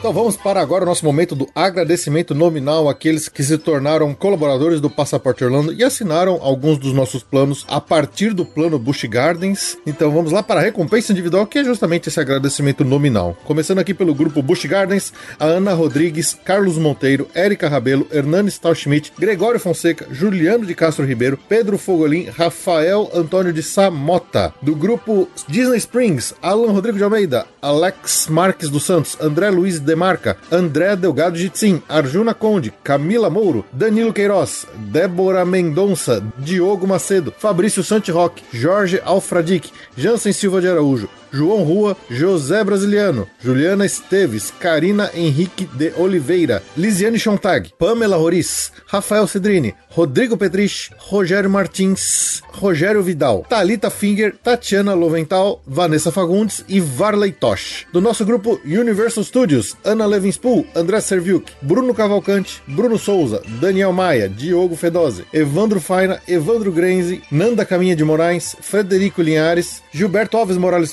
Filho, Lucas Carneiro, Olavo Fatback Neto, Thaís Del Papa e Verônica Madeiro Fernandes. E do nosso grupo Walt Disney World, Bernardo Almeida, Cristiano Silva, Leonardo Cabral, Mariana Herrera e Pedro Romero, o nosso muitíssimo obrigado por continuarem suportando e ajudando o Passaporte Orlando a continuar seguindo em frente, mesmo em momentos turbulentos. Grande abraço a todos.